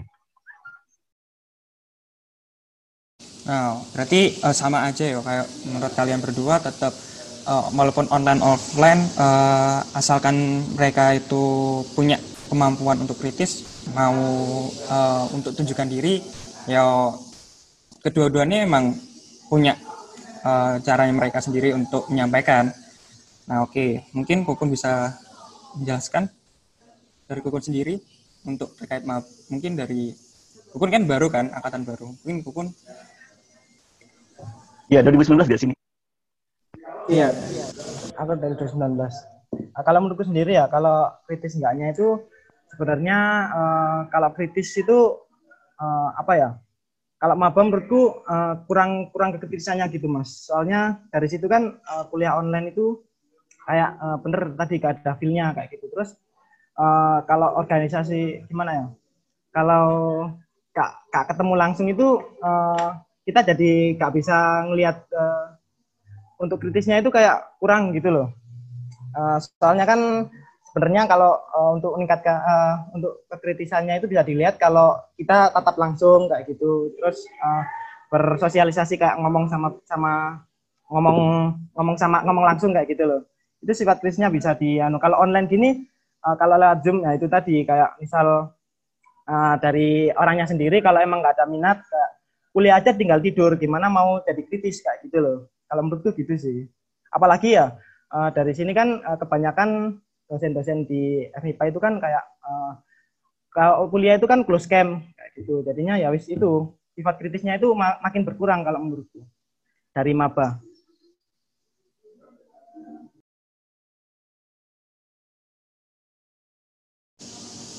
Aku juga mempunyai pandangan sih. Uh, kalau misalnya uh, kuliah online ini uh, bu ya kembali ke siap masing-masing sih. Tapi pandanganku untuk kuliah online ini nggak apa ya uh, bakal ngaruh ke mereka. Di mana mereka itu untuk mendapatkan informasi itu jauh lebih daripada kita daripada kita saat offline ya. Mereka mendapatkan informasi itu lebih sendirian gitu loh. Di mana kita, kita itu dituntut untuk searching sendiri mendapatkan informasi sendiri. Sedangkan kalau kita offline itu uh, kita akan saling berkomunikasi. Nah, menurutku sendiri untuk cara berkomunikasi dengan orang lain pun itu meningkatkan sifat kritisnya kita. Uh, apa ya? kalau kita saat online gini uh, tentunya biasanya uh, untuk menggali info mestinya kita ke Google dan itu enggak semua info di Google pun enggak apa ya itu enggak masih bisa dikurang percaya sih untuk kejelasannya jadi kita uh, masih butuh teman-teman untuk saling berdiskusi seperti ini seperti teman-teman untuk saling menjelaskan mungkin dari misal kita ambil di Google dah uh, satu tulisan di Google. Nah kita itu ada dua orang baca tulisan Google yang sama, tapi uh, memiliki previ, uh, yang beda gitu. Jadi kalau kita kurangi untuk saling diskusi secara offline, mungkin menurutku itu kurang mendapatkan itu sih kayak mungkin dari pandangan kedua orang tersebut yang sama artikelnya pun itu membuat mereka kayak um, kayak kurang tahu kayak kurang uh, eh, open minded terkait artikel itu. Jadi kalau ya wes yang mereka baca ya itu yang mereka tahu gak dia tinggal mau tanya yang lain tanya ke sini ke sini. Sedangkan kalau kita offline gitu kan bisa dapat informasi dari teman. Nah itu kita dari teman pun nanti bisa kayak interaksi dan interaksi pun nambah sifat kritisan mahasiswa sendiri itu saya kalau menurutku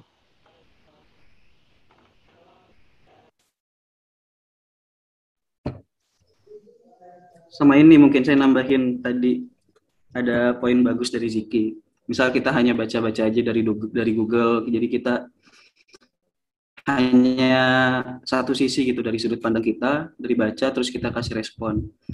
Mungkin ada satu kalimat yang saya ingat bagus gitu ya, ketika kita sering rajin membaca, cuman baca aja gitu ya, oke kita jadi pinter. Tapi ketika kita sudah membaca dan sering berdiskusi dengan orang lain, di situlah titik di mana kita bisa memahami dan bertoleransi kepada pemikiran orang lain. Mungkin itu poin penting kalau misalnya kita offline bisa bisa berdiskusi dengan orang lain dan juga bisa memahami sudut pandang yang lainnya gitu. Nah, oke okay, oke okay, oke. Okay. Kan udah dapat poin penting di situ kan ya. Nah, menurut kalian ini sifat kritisnya mahasiswa itu apa sih seharusnya sifat kritis itu emang manu, uh, mahasiswa sendiri itu emang disuruh untuk berpikir secara cerdas atau mahasiswa sendiri itu harus uh, berinteraksi supaya mendapatkan uh, di, dianggap itu mahasiswa itu kritis. Menurut kalian seperti apa? Mungkin Nabil sendiri untuk sifat kritis itu seperti apa sih, Bil? Ya, kalau sifat kritis dari mahasiswa itu ya bagaimana dia itu bisa melihat sesuatu, merespon dari sesuatu. Nah, dan memang kita itu dituntut untuk itu gitu. E, apalagi kita kan orang eksak nih. E, memang di beberapa hal kita memang apa ya? Kalau di kepenulisan dan segala macam, kita memang harus punya latar belakang permasalahan gitu. Harus kritis di situ gitu. Kan salah satu e, bentuk kritis kita di latar belakang permasalahan tersebut. Ada permasalahan apa sih? Kemudian kita ngasih solusi kayak gimana sih? Nah, itu kita sebagai orang eksak itu sangat dituntut untuk hal itu gitu. Jadi e, kalau masalah kritis yang kayak gimana yuk cara kita ini aja memandang suatu permasalahan secara keseluruhan ya dan tadi itu tidak hanya what you think tapi what you feel juga gitu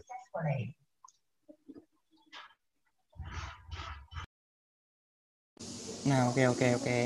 uh, jadi kalau menurut Nabil kan emang nggak uh, kritis kan kembali ke dirinya sendiri ya mungkin dari Lukman sendiri ada tanggapan man tempat kritis mahasiswa itu kayak gimana sih man buat mau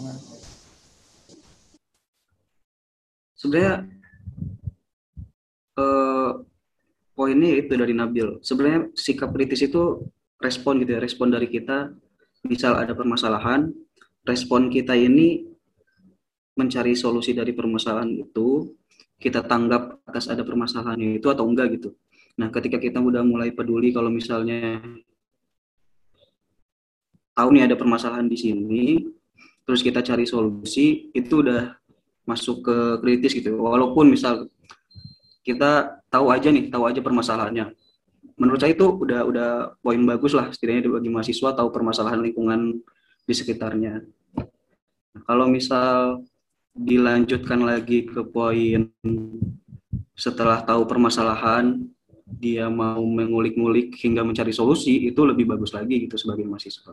Jadi sebenarnya kritis itu ya poin pentingnya. Nah kata Nabil tadi kita sebagai mahasiswa ketika kita mengetahui permasalahannya gitu. mengenai sifat kritis ya Mas. Kan ini ada hubungannya sama aspirasi mahasiswa. Nah, menurut Masnya Mas Lukman sendiri kan yang dulunya BP dan sekarang jadi ketua BPM ya.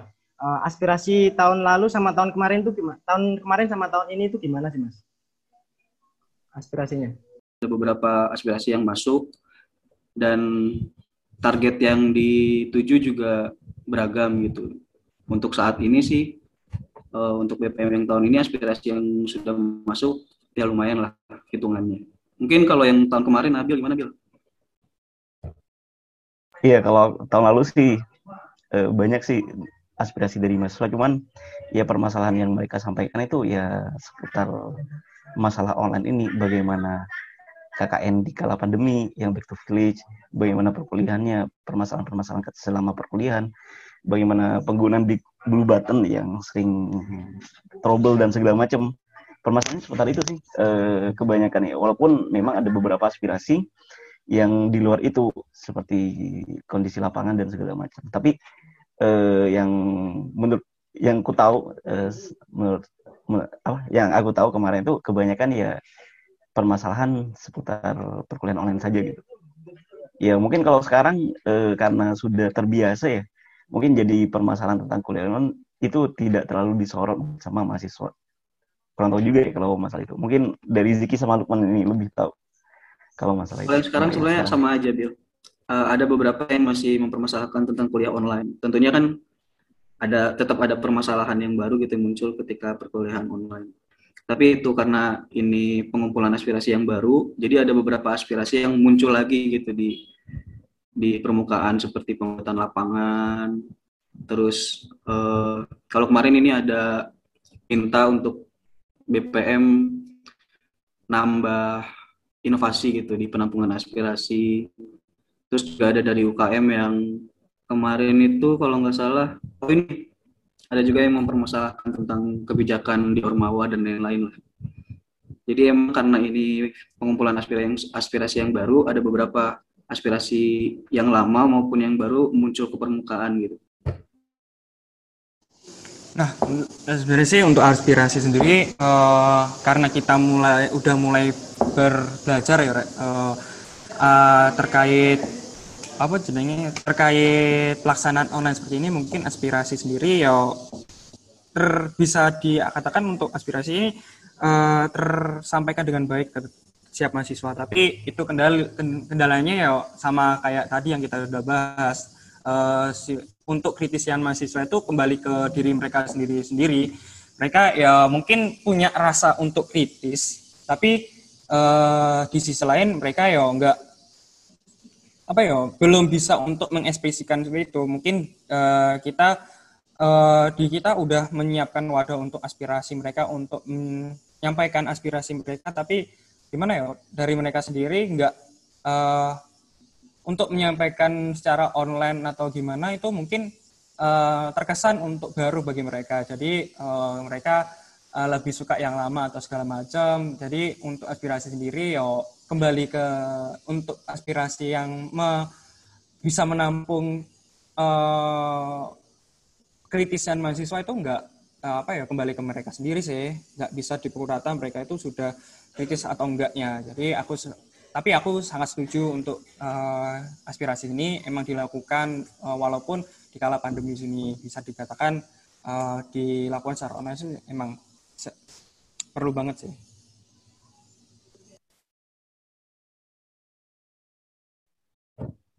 Aku mau nanya coba, mungkin biar uh, ada pandangan juga dari kalian, khususnya Kukun gitu ya yang di adik tingkat gitu. Sebenarnya ini gak sih apa sih ada yang kurang efektif gak dari pengumpulan aspirasinya? Misal soalnya gimana sih biar kita dari BPM bikin mahasiswa lain itu tertarik atau ingin gitu mengisi aspirasi yang telah disediakan sama BPM. Uh, kalau dari aku sendiri mas ya, uh, mungkin uh, aku baru tahu aspirasi itu uh, baru waktu semester 3. Jadi uh, mungkin di situ sih uh, poin pentingnya itu jadi kayak mungkin di tingkat uh, untuk penyebarannya itu sih mas.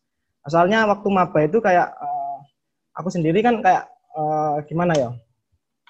uh, tadi itu kan uh, aku juga kan waktu semester 2 itu kan uh, transisi dari off, offline ke online. Nah, di situ sebenarnya waktu offline ke online itu aku ngerasain kalau emang uh, kayak aku jadi makin gak kritis kayak gitu loh Mas. Jadi kayak makin gak, gak, gak mau tahu sama kegiatan-kegiatan kampus kayak gitu. Jadi kayak kayak lebih uh, cuek gitu loh mas jadinya. Jadi itu sih menurutku poinnya. Jadi mungkin uh, penyebarannya lagi itu makin ditingkatkan kalau emang untuk apa namanya uh, sifat kritisnya. Terus uh, mungkin juga dijelasin juga sama adik-adiknya nanti uh, dari dari aspirasi ini masuk ke mana sih gitu loh.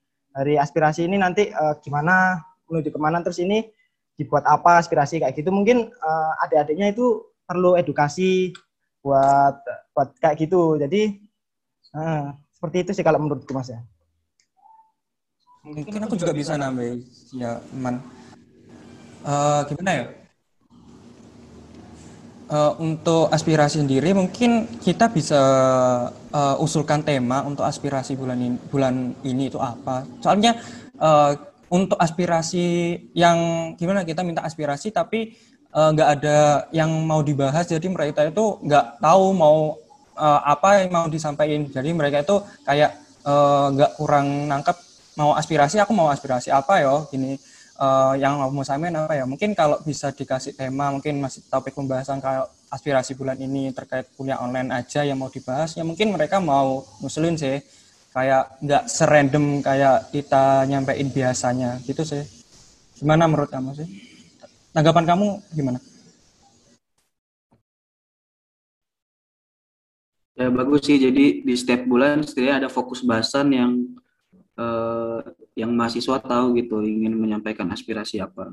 Ya ditampung sih. Ntar coba dibicarakan sama internal gitu ya. Dari Nabil ada saran nggak Bil?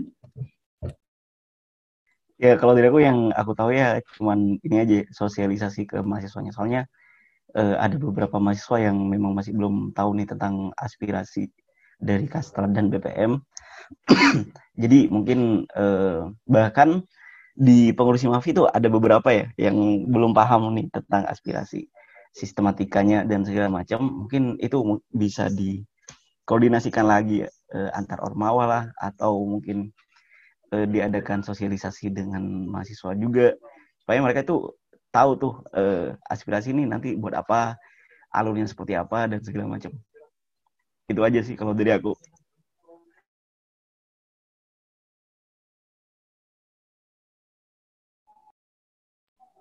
Nah, kan uh, berhubungan sama sifat kritis kan Mas ya. Kan aku juga ngerasain kan Mas ya. Uh, gimana sih uh, sifat kritis kurangnya sifat kritis itu waktu online kayak gitu. Uh, menurut Masnya Mas, uh, gimana sih Mas cara meningkatkan nih apa kekritisan mahasiswa, terutama mahasiswa baru kalau online-online kayak gini? Gimana mungkin dari Mas Mas Mas, Mas Lukman?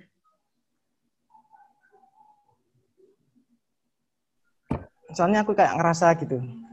Kayak kurang banget sifat kritis itu dari online gini. Ningkatin sikap kritis ya kalau online. Gimana ya? Kalau menurut aku mulai sama aja sebagai kayak offline. Mulai peka gitu sama permasalahan sekitar. Mulai peduli sama permasalahan sekitar. Kalau misal misalah dalam lingkup organisasi dulu yang kalau Kukun kan sekarang BEM. Misal dalam BEM ini ada permasalahan apa, ada problem apa, Kukun peka e, tahu gitu apa permasalahannya dan lebih baik lagi e, ikut mencoba mencari solusinya. Misal dalam internal kastrat mungkin dan lain-lain. Jadi diawali dari mulai peduli aja dulu sama permasalahan di yang di sekitar kita gitu. Setelah itu langkah selanjutnya itu kalau misal bisa mulai mencari solusi, menyemocahkan masalahnya itu lebih bagus gitu.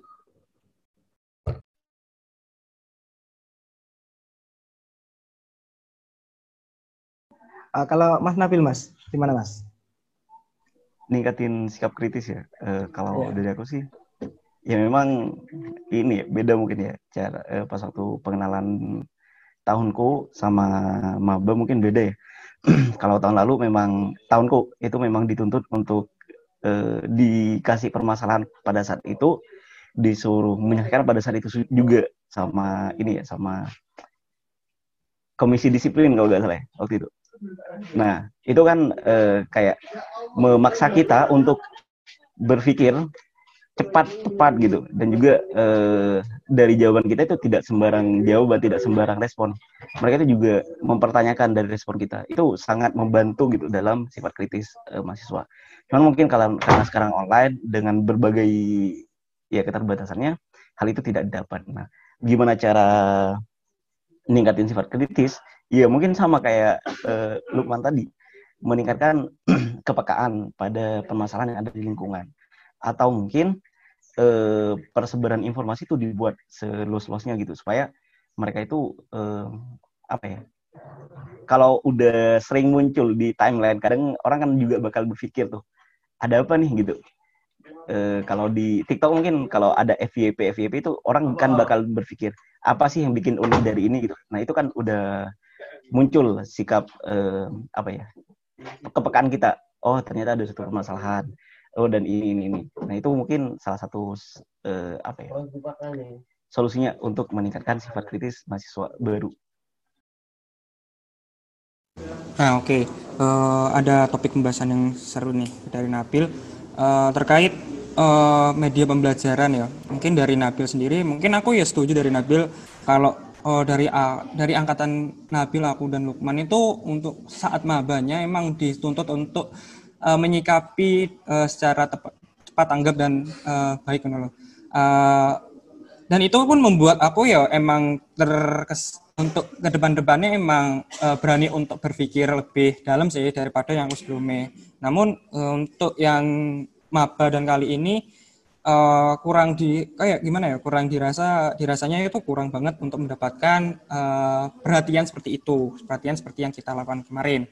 Uh, berarti uh, menurut uh, dari aku sendiri kan aku uh, proses pembelajaran itu berpengaruh banget untuk meningkatkan kualitas untuk berpikir cerdas. Jadi uh, di mana kita kita sendiri itu bukan hanya kita itu untuk uh, kita nggak bisa apa ya nggak bisa langsung ter enggak, maksudnya tersadarkan kalau nggak kita itu nggak ada sesuatu yang membuat kita tersadar gitu. Jadi saat kita untuk diberi sebuah studi kasus untuk dibuat uh, sebuah kita disuruh untuk men, apa ya menyelesaikan cerita asal segalanya mungkin uh, itu akan membuat kita itu bakal berpikir lebih dalam lagi daripada sebelumnya. Nah, mungkin dari tanggapan kalian itu setuju atau enggak menurut kalian uh, proses pembelajaran itu benar-benar menentukan uh, sendiri menentukan sifat kritisnya teman-teman yang lain atau emang benar-benar dari sendiri dari diri sendiri untuk untuk meng, tersadarkan untuk sadar akan kritis oh aku ini udah mahasiswa aku harus kritis. Atau emang kita harus mempunyai uh, prosedur pelajaran supaya mahasiswa itu terus uh, berpikir kritis kembali. Gimana? Ya kalau tidak aku uh, memang faktor itu sangat berpengaruh ya. Soalnya ya proses pembelajaran lingkungan dan segala macam itu kan yang membentuk pola pikir kita gitu. Ya balik lagi ke poin dua poin tadi what you think sama what you feel gitu. Nah beda orang yang memang dididik di lingkungan yang keras tegas dan segala macam dalam menyikapi suatu permasalahan bahkan ke detail pun dia itu bakal dipermasalahkan ya. Nah, sedangkan kalau orang yang penuh toleransi dibesarkan di lingkungan yang ya adem ayem tentrem gitu ya mungkin uh, dalam melihat suatu hal ya ya biarkan. Yang penting tidak ada masalah yang penting mengalir saja gitu ya udah tidak usah dipermasalahkan. Nah itu sangat berpengaruh dari pola pikir kita. Dan juga berpengaruh pada sik sikap kritis kita. Bahkan walaupun sama-sama kritis itu respon yang diberikan juga berbeda gitu. Berbeda orang yang dibesarkan dari lingkungan yang memang tegas keras dan segala macam dengan orang yang dibesarkan dari lingkungan yang adem ayem tentrem gitu. Nah ya itu sih. Setuju banget sih sama itu. Memang ada faktor lain gitu. Ya memang ya tetap balik ke diri sendiri. Cuman eh, apa ya faktor utamanya tetap diri sendiri. Cuman faktor lain itu sangat berpengaruh juga gitu.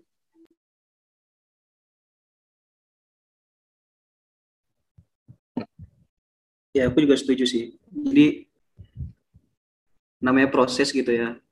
Eh, faktor diri sendiri juga menentukan kita nih mau berproses atau enggak, kita mau terjun atau enggak, kita mau melakukan hal itu atau enggak. Jadi misal kalau kata Nabil ada dua orang yang berbeda di satu situasi, di mana satu situasi mungkin dia sudah merasa nyaman, tenang, tentram, tanpa memikirkan permasalahan yang ada, di situ peran diri sendiri muncul gitu.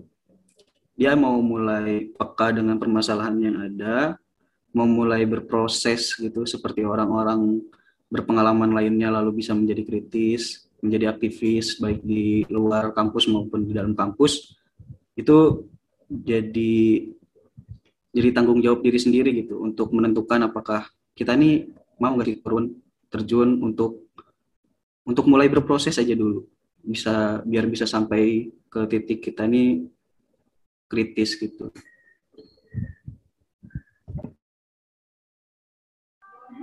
Nah, Mas, uh, mungkin mengenai sifat kritis ya yang katanya apa uh, dari diri sendiri ya.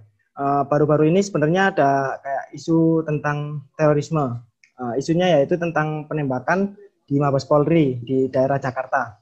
Nah itu kan oleh uh, kalau kak se pelakunya itu sebenarnya itu dulu itu jadi mahasiswa yang di DO di semester 5 kayak gitu. Itu menurut Samen Mas ya, itu gimana sih mengenai apa kasus terorisme itu? Menurut Mas Lukman sendiri?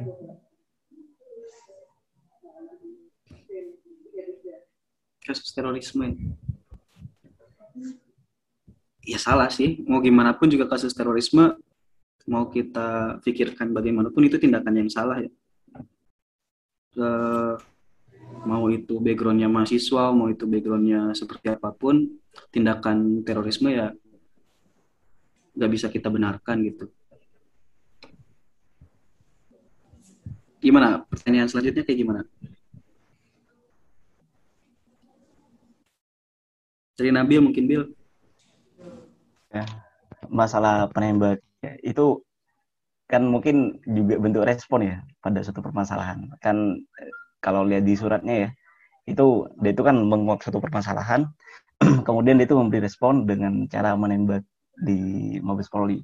Itu masuk kritis ya cuman kelewat kritis mungkin ya. Kelewat kritis dia sampai ke bertindak ya. Ya seharusnya kan kalau kita sebagai mahasiswa itu eh, sifat kritis itu sebenarnya bukan dengan apa ya bukan dengan kekerasan gitu. Jika kita ingin menyikapi sesuatu itu ya bisa dengan beradu argumentasi lah. Eh, ya mungkin kemarin itu yang jadi permasalahan karena dia itu ya kurang menerima informasi secara luas gitu. Dia itu hanya menerima informasi dari sudut pandang tertentu dan itu terlalu kerata, keras sehingga menuntut dia itu untuk bersikap seperti itu. Ya, aku sih ya pribadi gak setuju sekali sih sama tindakan seperti itu. Soalnya ya di mahasiswa ya cara menyelesaikan sesuatu itu ya pakai otak bukan otot gitu.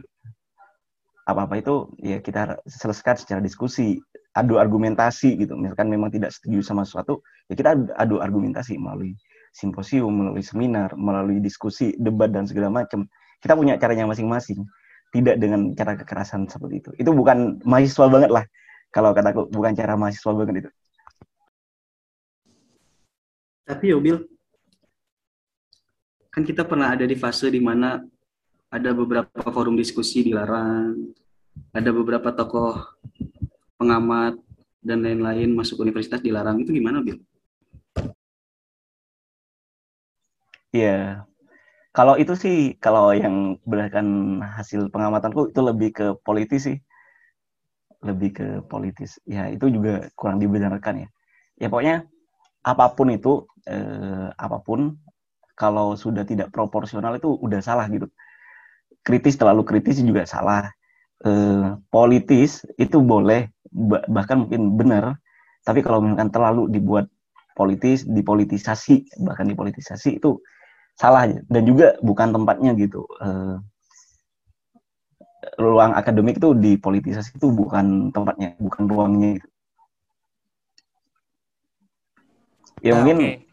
oh, ya. ya lanjut Amin ya ini mungkin dari teman-teman BEM soalnya kan ini uh, berhadapan langsung sama mahasiswa. Jadi mungkin lebih tahu nih tentang mahasiswa.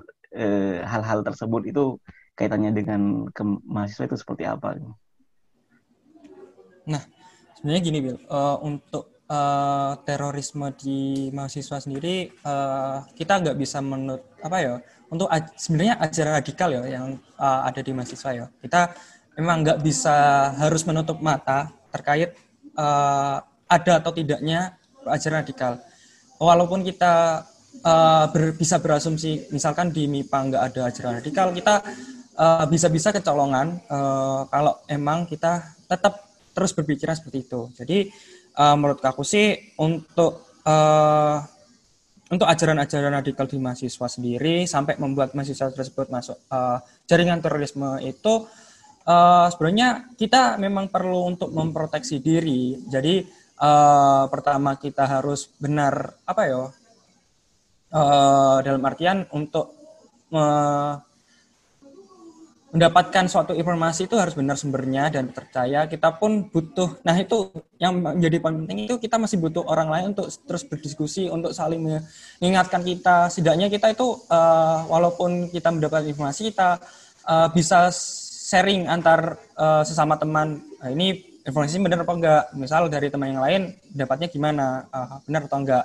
Nah itu yang uh, gimana ya? Menurutku uh, ada yang berkurang di situnya. Di mana kita saat online ini untuk saling berinteraksi satu sama lain itu kurang. Dan itu membuat kita itu uh, mendapatkan informasi uh, yang secara random di internet itu uh, nggak bisa di uh, apa ya informasinya itu sendiri ya, untuk sumber-sumbernya kurang jelas kan jadi untuk info-infonya sendiri bisa dari info yang uh, sama bisa itu diubah bahasanya pun itu sudah merubah arti.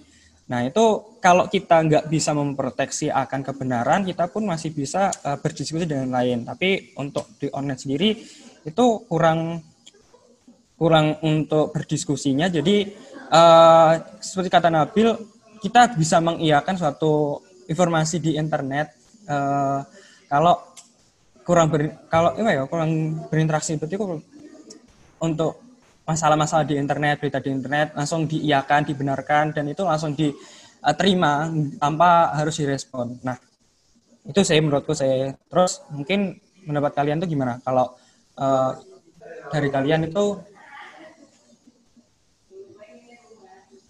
Nah, dari kalian itu uh, di kuliah online seperti ini itu uh, progres untuk terpapar radikal itu lebih tinggi daripada pas online. Tujuh atau enggak? Mungkin ada pendapat lain dari yang pernyataanku tadi. Uh, mungkin ini ya, di, sekaligus aku mau nanya nih. Lah, lantas gimana dengan orang yang bersifat konservatif itu? Kan masalah radikalisme, masalah terorisme itu eh, permasalahan kita bersama ya. Memang harus kita selesaikan secara bersama-sama gitu.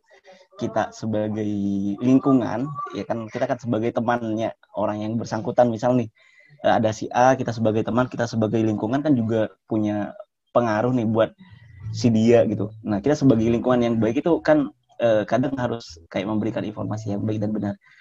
Eh, mengenai misalkan dia tuh berpikir terlalu ngarah ke sini nih gitu. Kayaknya udah arah-arahnya tuh ke radikal terlalu keras nih eh, merespon sesuatu. Nah tapi si dia tuh bersifat konservatif gitu menutup diri pada suatu hal gitu. Nah itu kalau dari Ziki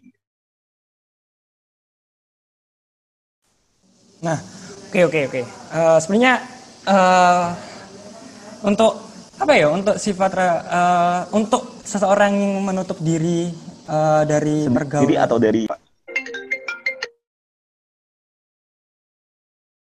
Nah, untuk uh, kalangan mahasiswa yang menutup diri, nggak mau berinteraksi dengan teman-teman lain, itu sebenarnya uh, kita nggak bisa apa ya? Untuk aku sendiri uh, misalkan ada temanku yang seperti itu nih.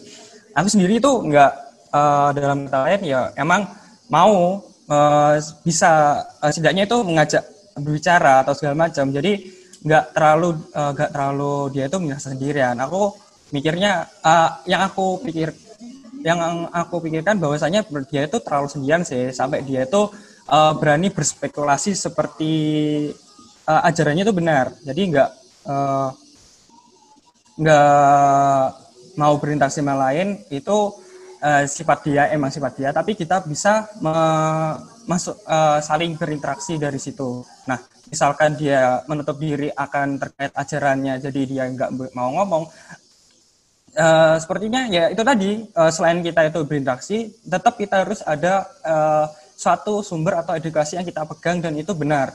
Misalkan kalau di ajaran Islam sih Al-Quran emang seperti itu kan kalau uh, mungkin di ajaran-ajaran lain mungkin punya uh, satu pegangan yang memang dikhususkan enggak uh, dan itu pun uh, benar ajarannya enggak ada ajaran-ajaran itu mungkin kalau emang sudah berpegangan seperti itu pun uh, di dalam aku yakin yakin sekali uh, di setiap ajaran beragama itu uh, tidak apa ya tidak pernah mengajarkan untuk saling menjatuhkan, tidak saling mengajarkan untuk saling uh, apa ya, saling menjatuhkan, saling meneror sampai meneror seperti itu untuk ke ajaran yang lain.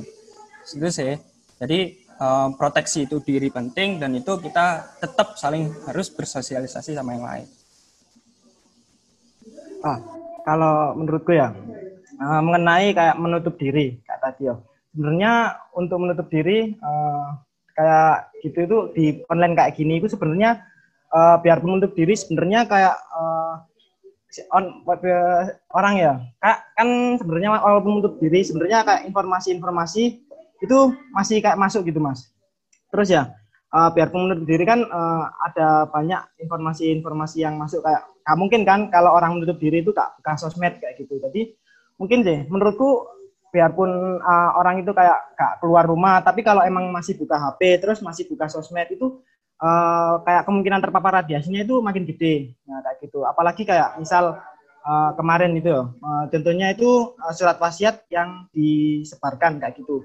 Itu sebenarnya kan uh, kalau menurutku ya, secara gak langsung itu kan kayak kita uh, kayak uh, dengan disebarkannya surat wasiat itu kan kayak mungkin malah mereka kayak mereka itu menyebarkan acaranya gitu loh.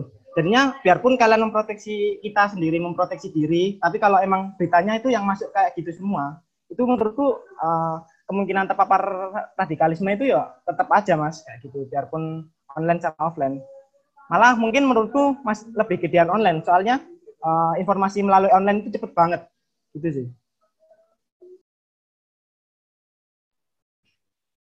Sebenarnya pemikiran radikal itu bisa muncul kapan aja ya. Bisa aja nih kita sekarang Nabil lagi diem lagi duduk itu uh, ngelihat kondisi negara ngelihat kondisi FMIPA lagi nggak bagus tiba-tiba kepikiran ini kayaknya bentuk negara lain kayaknya bagus nih. Kepikiran kebersihan aja kan sebenarnya bisa kayak gitu. Nah sebenarnya persoalannya untuk ngebantah pemikiran Nabil itu seperti apa? Jadi misal ada satu ada satu orang atau beberapa kelompok yang punya pemikiran radikal yang bertentangan dengan kita. Sebenarnya PR-nya juga ada di kita. Argumen apa dari kita yang bisa membantah argumen pemikiran radikal mereka gitu. Kita siap atau enggak dengan argumen kita. Kalau misal kita punya argumen yang kuat, punya punya pemikiran yang kuat juga, ketika kita discuss, mereka juga sadar nantinya gitu. Terus masuk lagi ke yang tadi, konservatif gitu, ya, orangnya penutup dan lain-lain. Mungkin masuk ke yang kita bicarakan sebelumnya tadi, kalau misal orang itu cuman rajin baca tanpa sosialisasi ya dia hanya pinter aja gitu wawasannya luas aja. Tapi kalau ditambah diskus dan bersosialisasi dengan yang lain kita bisa bertoleransi dengan sudut pandang orang lain yang berbeda gitu. Nah di situ poin toleransinya juga bisa membuat kita menahan diri gitu. Kalau misal ada yang berbeda dari kita nggak langsung kita bantai nggak langsung kita kerasin nggak langsung kita jelek-jelekin dan lain-lain. Kalau saya sendiri waktu offline punya kebiasaan, misal saya tahu teman saya ini ada sudut pandangnya yang berbeda dari saya gitu. Biasanya deketin gitu, langsung deketin, langsung ketemuin, nggak langsung ah, terus saya ngobrol. Kenapa sih bisa pemikirannya seperti itu berbeda? Ngobrol-ngobrol ya akhirnya juga saling paham gitu kenapa mereka pemikirannya seperti itu mereka juga tahu kenapa pemikiran saya seperti ini. Nah di situ akhirnya walaupun kita berbeda pendapat ketika ngobrol sering debat ya kita tetap berteman gitu tetap berkawan. Gitu sih kalau dari aku. Eh, oh ya, boleh nih, masih boleh sih sama Kukun. Boleh, Ini boleh, aku- apa-apa. Iya. Nangkep poin penting nih. Eh, dari dari yang disampaikan Ziki tadi masalah eh, kita harus berpegang pada suatu hal yang benar gitu. Nah, mereka pun orang yang radikalisme, orang yang terorisme tuh, ya, mera- ya pastinya mereka tuh ngerasa benar sendiri gitu. Itu kan respon dia terhadap sesuatu, gitu. menganggap suatu hal itu salah gitu. Cuman mungkin responnya eh, kurang tepat gitu. Nah, eh, sedangkan sekarang kan eh, banyak informasi masuk, terutama online seperti yang dikatakan sama Kukun tadi, eh, sampai kita itu kadang sulit untuk mengontrol gitu. Nah, kalau dari kita sendiri gitu, eh, kayak eh, apa ya pencegahan dini gitu. Bagaimana sih cara kita itu memilih informasi? Kalau dari teman-teman, bagaimana sih ya, teman-teman ini memilih informasi sampai tahu kalau informasi itu benar atau salah gitu seperti itu. Sedangkan kan kalau di kita sendiri kan kebenaran itu ya kalau Einstein itu kan ruang dan waktu itu relatif. Nah, segala sesuatu yang berkaitan sama ruang dan waktu termasuk kebenaran itu juga relatif. Kebenaran menurutku sama kebenaran yang dipahami sama Lukman itu beda gitu. Bahkan sama orang yang radikal sekalipun itu punya sudut pandang kebenaran masing-masing gitu. Eh, jalanku ini udah benar, jalan jihad gitu dan segala macam lah. Nah, dari teman-teman sendiri cara mengatasi itu sebagai pencegahan dini sebelum masuk ke sana gitu, itu seperti apa gitu? Mungkin dari Lukman dulu. Gimana Luk? Kalau aku nih ya, yang pasti nggak nggak terlalu cepat merespon.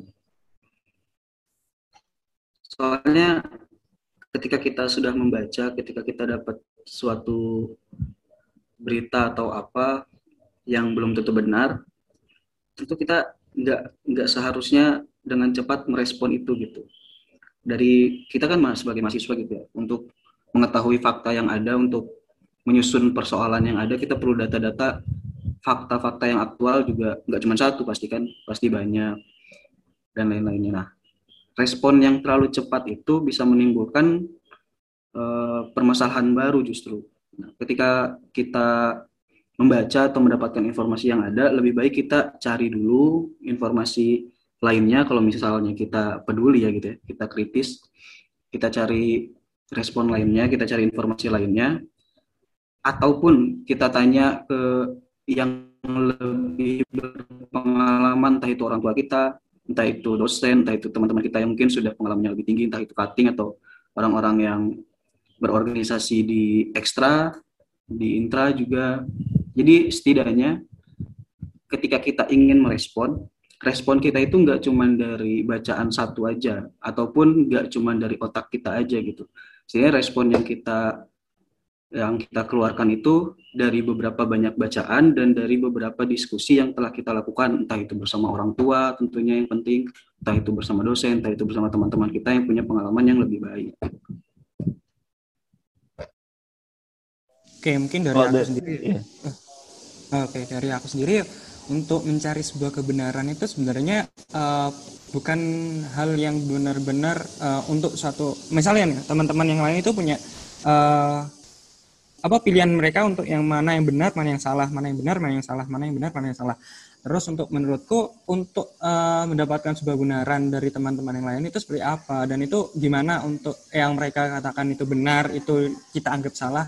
Sebenarnya eh, dari sisi lain itu ya Bill, eh, kebenaran di sini itu sebenarnya seperti apa yang harus kita eh, utamakan. Nah itu kebenaran itu eh, yang emang benar kita punya satu pandangan terkait itu kita akan apa ya setelah setelah ini kita setelah melakukan hal ini kita akan mendapatkan pahala banyak. Misalkan setelah melakukan jihad kita akan melakukan pahala banyak. Tapi tetap eh, di sini kita itu saling bertoleransi dan saling toleransi nah sedang eh, banyak orang di sini juga eh, yang memiliki pandangan berbeda-beda. Nah itu kenapa kita nggak harus eh, untuk pandangan kita itu eh, apa ya? Bukan hanya kita itu berpandangan satu yang benar apa yang kita benar tapi kita harus meng, eh, menghargai pandangan orang lain juga eh, terkait pandangan orang lain itu benar atau enggak nah saat kita itu menghargai orang lain eh, kita itu eh, misalkan pandangan ini benar tapi kita juga menghargai orang lain itu punya pandangan yang benar. Nah di situ pun menurutku bisa mengurangi rasa untuk uh, radikalisme dan rasa untuk uh, menteror orang lain. Karena apa? Sa saat kita meng, uh, menghargai sampai itu uh, bahwa uh, walaupun kita mempunyai ajaran benar, mereka juga mempunyai ajaran benar. Jadi kita tuh nggak terlalu me mengkukuhkan kalau jihad itu benar, mengkukuhkan kalau kita itu harus me, uh, orang lain, kita harus me, apa ya, menghi, menyukai orang lain sam, sampai kita itu dirasa benar oleh agama kita sendiri, bukan kayak gitu saya menurutku. Tapi uh, saat kita menghargai orang lain, saat kita mempelajari toleransi, bahwasanya itu, nah, nah itu saat itu pun kita bakal akan mengurangi rasa radikal ya, dari kita sendiri. Itu saya kalau menurutku. Nah, uh, mungkin kalau menurutku ya mengenai radikal sendiri ya, sebenarnya radikal uh, untuk menguranginya itu uh, susah sih kalau menguranginya. Jadi uh, mungkin dari aku sendiri pribadi, kalau misal apa namanya, uh, kalau aku sendiri mungkin dari memilah informasinya itu sih mas. Nah, informasi yang masuk itu mungkin uh, bisa uh, kalau dari aku sih biasanya itu kayak kalau ada informasi gini-gini itu mungkin bisa dikonsultasikan ke orang tua kayak gitu. Jadi uh, orang tua itu kan lebih tahu um, sama uh, orang tuanya nanti kan pasti tahu lah mana yang benar mana yang salah uh, kayak gitu sih kalau uh, dari aku sendiri itu sih. Soalnya aku sendiri juga gimana ya uh, masih mungkin dari sini aku juga, juga masih labil gitu loh. Jadi mungkin konsultasi sama orang yang lebih pengalaman itu perlu lah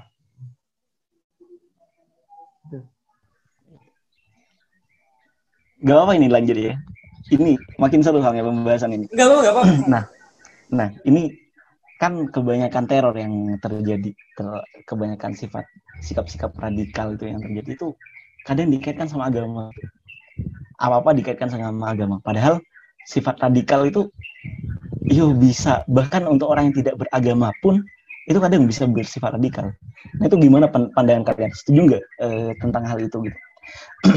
soalnya tiap kali ada teror, tiap kali ada uh, satu kejadian ya, selalu dikaitkan sama agama gitu. Kayak kita kan di Indonesia nih uh, sebenarnya kayak bagaimana di Papua dan segala macam itu kan sebenarnya tidak berlandasan agama tapi berlandasan sikap politik kan. Dan itu juga sikap radikal sebenarnya kan. Teror juga, terorisme terorisme kan uh, ya teror dari kata teror kan. Nah itu gimana menurut kalian? Oh, mungkin aku bisa anu sih mengungkapkan. Uh, gini Bill mungkin uh, ada kata seru sih uh, ada pandangan seru sih Bill terkait kenapa terorisme itu selalu uh, mengatasnamakan agama dan selalu menyerang kaum yang beragama. Ya kan? Uh, soalnya gini Bill dari awal uh, terorisme itu sendiri ya gimana ya untuk aksi terorisme sendiri itu uh, bukan hanya kita harus melukai orang lain tapi gimana caranya uh, si teror tersebut itu mendapatkan respect dari orang lain, ya kan? Soalnya saat terorisme terjadi, uh, kemungkinan yang memang yang menjadi korban ya satu di tempat itu, tapi yang mendapatkan respect itu uh, bisa seluruh dunia, bisa merespek, bisa uh, di uh, wilayah lain pun bisa ikut merespek kejadian tersebut. Uh, dan kenapa harus uh, harus ada kata-kata agama untuk aksi teror? Nah, karena uh, setiap yang kita lakukan itu uh, untuk uh, agama sendiri itu merupakan salah satu uh, ajaran yang melekat dalam hati dalam kita. Uh, gimana kalau uh, kalau misalkan kewarganegaraan ya, uh, di mana warganegaraan pun sekarang mulai apa ya redup mulai redup kita sering uh, dari warga Indonesia sendiri sering membanggakan dari negara lain, sering membanggakan lain, tapi untuk agama sendiri itu lebih dalam daripada sebuah kata uh, bernegara. Jadi saat kita di saat terjadi sebuah aksi terorisme dan itu menyerang agama lain, maka orang-orang di sekitar yang sama agama pun uh, akan ter apa ya terangkat. Dan itu semakin kayak uh, membuat aksi terorisme itu semakin besar. Dan uh, mau nggak mau terorisme itu uh, yang dikatakan hanya melukai sebagian orang tapi direspon oleh seluruh dunia pun bisa merespon kan? Direspon oleh seluruh dunia itu berhasil. Mereka itu nggak cuma untuk melukai tapi untuk mendapatkan respon gitu loh. Jadi uh, untuk uh, apa ya? Kenapa sering kayak uh, aksi terorisme itu harus melukai orang lain? Dan korbannya pun uh, antar umat beragama dan segala macam perperangan antar uh, apa jadi aksi teror antar beragama dan segala macam.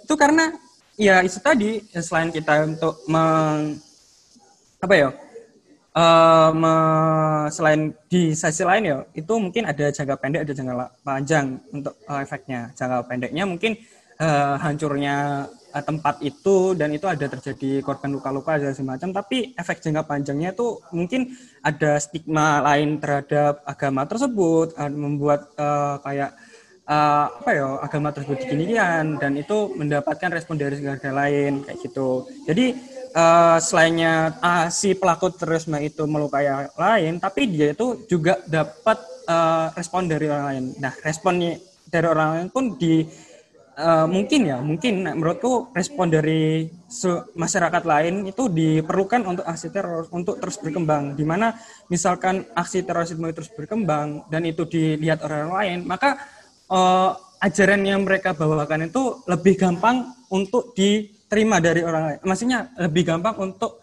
terlihat. Gimana? Misalkan ajaran jihad atau segala macam itu lebih gampang terlihat daripada mereka yang cuma mengajarkan di eh, bayang-bayang kayak apa ya melalui melalui grup-grup kecil, melalui grup-grup anu, mereka ajarannya kan nggak terlihat dan itu diikuti sebagian orang, sebagian sebagian. Tapi kalau mereka melakukan uh, aksi terorisme dan dilihat orang-orang lain, maka orang lain pun uh, kayak kepo akan ajaran tersebut. Apa ya atau benar? Uh, gimana sih ajaran dia? Jadi itu lebih mudah untuk me, apa ya menyebarkan luaskan kan seperti itu sih menurutku dan itu pun yeah. Iya. uh, apa ya keuntungan bagi mereka tentunya ya yeah. uh, ini aku nangkep poin penting nih dari Ziki jadi sebenarnya aksi teror itu tidak hanya menyerang fisik korban yang di satu tempat itu juga ya. Tidak hanya menyerang di satu tempat itu saja gitu. Tapi menyerang orang yang di sekitarnya. Menyerang orang yang seluruh dunia di mana mereka itu akan punya rasa takut yang sama gitu. Itu kan memang salah satu tujuan dari teror ya ingin meneror ingin memberikan rasa takut gitu. Ingin menyatakan bahwa mereka itu eksis gitu. Seperti itu kan Ziki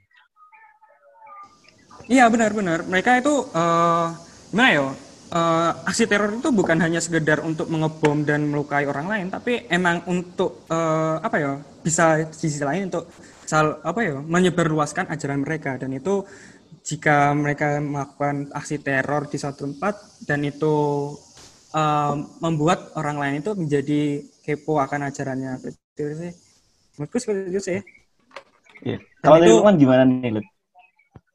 Iya, gimana? Teror ya, selalu dikaitkan sama agama, teror selalu kaitan sama agama. Padahal pada kenyataannya tidak melulu soal agama nih. Kalau bahasannya tadi tentang radikal gitu di awal ya, di mana salah satunya itu dari akar permasalahan terorisme pemikirannya radikal. Sebenarnya kan ya itu seperti yang aku bilang tadi di awal, semua orang itu bisa berpikir radikal gitu, mau orang beragama, mau orang yang nggak percaya Tuhan, bisa berpikir radikal gitu. Dari situ aja udah pasti aksi teror itu yang diakarin dari pemikiran radikal yang belum tentu orang beragama, tentu juga aksi terornya belum tentu orang yang beragama semua gitu. Kita framingnya aja gitu di media yang kita lihat aksi-aksi teror itu kebanyakan dari agama ke agama lain dan lain-lainnya gitu. Nah, mungkin gitu. Sebenarnya kebetulan aja orangnya radikal, kebetulan dia beragama kebetulan juga orangnya radikal, orangnya keras, terorisme gitu, teroris, kebetulan dia nggak punya agama. Kan sebenarnya kayak gitu kan. Jadi setelah kebetulan itu radikal, dia orangnya radikal, kebetulan agama, orang-orang maupun media bahkan memframing bahwa terorisme itu akarnya permasalahannya dari agama gitu.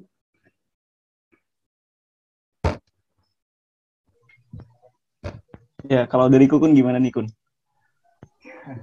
uh, mungkin ya sebenarnya kalau dari menurutku itu uh, untuk apa namanya terorisme itu sebenarnya itu uh, bukan uh, kenapa kok dikaitkan dari agama sebenarnya aku ini kayak percaya kayak konspirasi gitu mas jadi mungkin dari situ ya sebenarnya uh, mayoritas uh, umat apa namanya di Indonesia itu umat beragama kayak gitu mas. Karena menurutku kenapa ini kok jadi apa? Kenapa di sini kok pemberitaan kayak gitu kok di apa mengenai terorisme itu di apa namanya dikaitkan dengan agama menurutku itu dari situ itu ya uh, poinnya itu kayak kita itu kan banyak mayoritas itu beragama jadi mungkin dari situ sebenarnya ada celah banyak celah buat uh, kayak anu apa kayak memecah belah umat beragama itu jadi makin uh, untuk Indonesia ini makin kayak gitu kayak gitu loh terpecah gitu loh mas. Jadi mungkin dari apa namanya nah, dari memecah agama itu tadi itu bisa memecah Indonesia gitu loh. Aku lebih menurutku kayak gitu sih mas untuk apa yang apa namanya untuk kenapa kok kok menyerang agama gitu loh. Soalnya agama di Indonesia ini kayak rawan gitu loh. Soalnya kebanyakan itu umat beragama apalagi kebanyakan itu Islam kayak gitu. Jadi dari situ gampang untuk memecahnya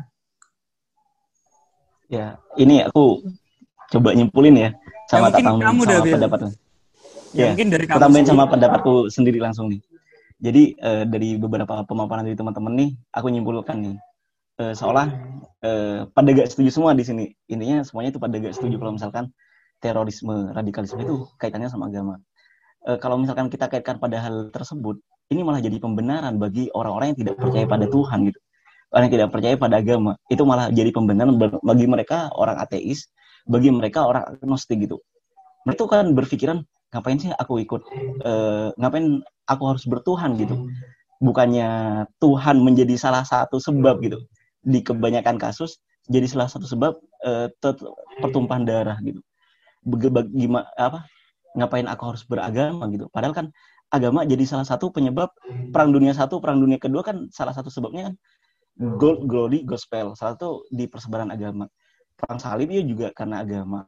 Bahkan mungkin nanti perang akhir zaman juga karena agama. Mereka itu malah makin mengiyakan pendapatnya mereka sendiri. Mending aku tidak bertuhan mending aku tidak beragama. Nah sejatinya kita itu sebagai orang yang beragama itu memberi contoh memberi uh, sikap baik kepada mereka supaya mereka itu uh, punya pandangan oh ternyata orang beragama itu baik ya oh ternyata orang yang punya Tuhan itu lebih tertata hidupnya lebih terstruktur hidupnya dia itu tidak hidup seenaknya ada aturan di sana gitu kan e, kalau kita singgung di ayat itu inna sholat tanha anil fasya wal mungkar gitu. Sungguhnya sholat itu mencegah keji dan mungkar. Keji itu perbuatan buruk menurut Tuhan, sedangkan mungkar itu perbuatan buruk menurut manusia gitu. Jadi seharusnya kalau kita sudah sholat itu e, tidak hanya sholat mengerjakan seperti itu, tapi di kehidupan sehari-hari pun kita itu juga harus sholat gitu. Harus tahu kalau apa ya harus berakhlak dan segala macam. Bahkan kalau aku ngutip dari pernyataan Sabdo Palon Sabdo Palon ini abdinya Brawijaya gitu. Dia itu bilang e, di masa depan agama di masa depan itu adalah agama Buddha. Nah Sujiwo Tejo itu menafsirkan yang dimaksud Buddha itu adalah budi budi pekerti jadi orang nanti di masa yang akan datang, di masa depan itu tidak peduli gitu. Kita ini Islam, kita ini Kristen, kita ini Konghucu atau agama lain yang mereka perlihatkan itu bagaimana sikap kita gitu. Nah, harusnya kita sebagai orang yang beragama harus memberi contoh yang baik gitu. Di agamaku ada aturan. Di agamaku gak bisa sembarangan. Di agamaku udah diatur bagaimana hablum minan nas, hablum minallah, sama hablum minal alam gitu bagaimana aku bertindak kepada manusia, bagaimana aku bertindak kepada alam.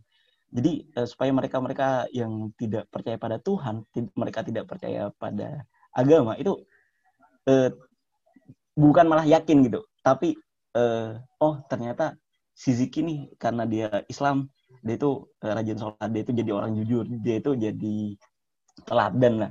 Ya mungkin aku bisa ikut Ziki lah segala macam.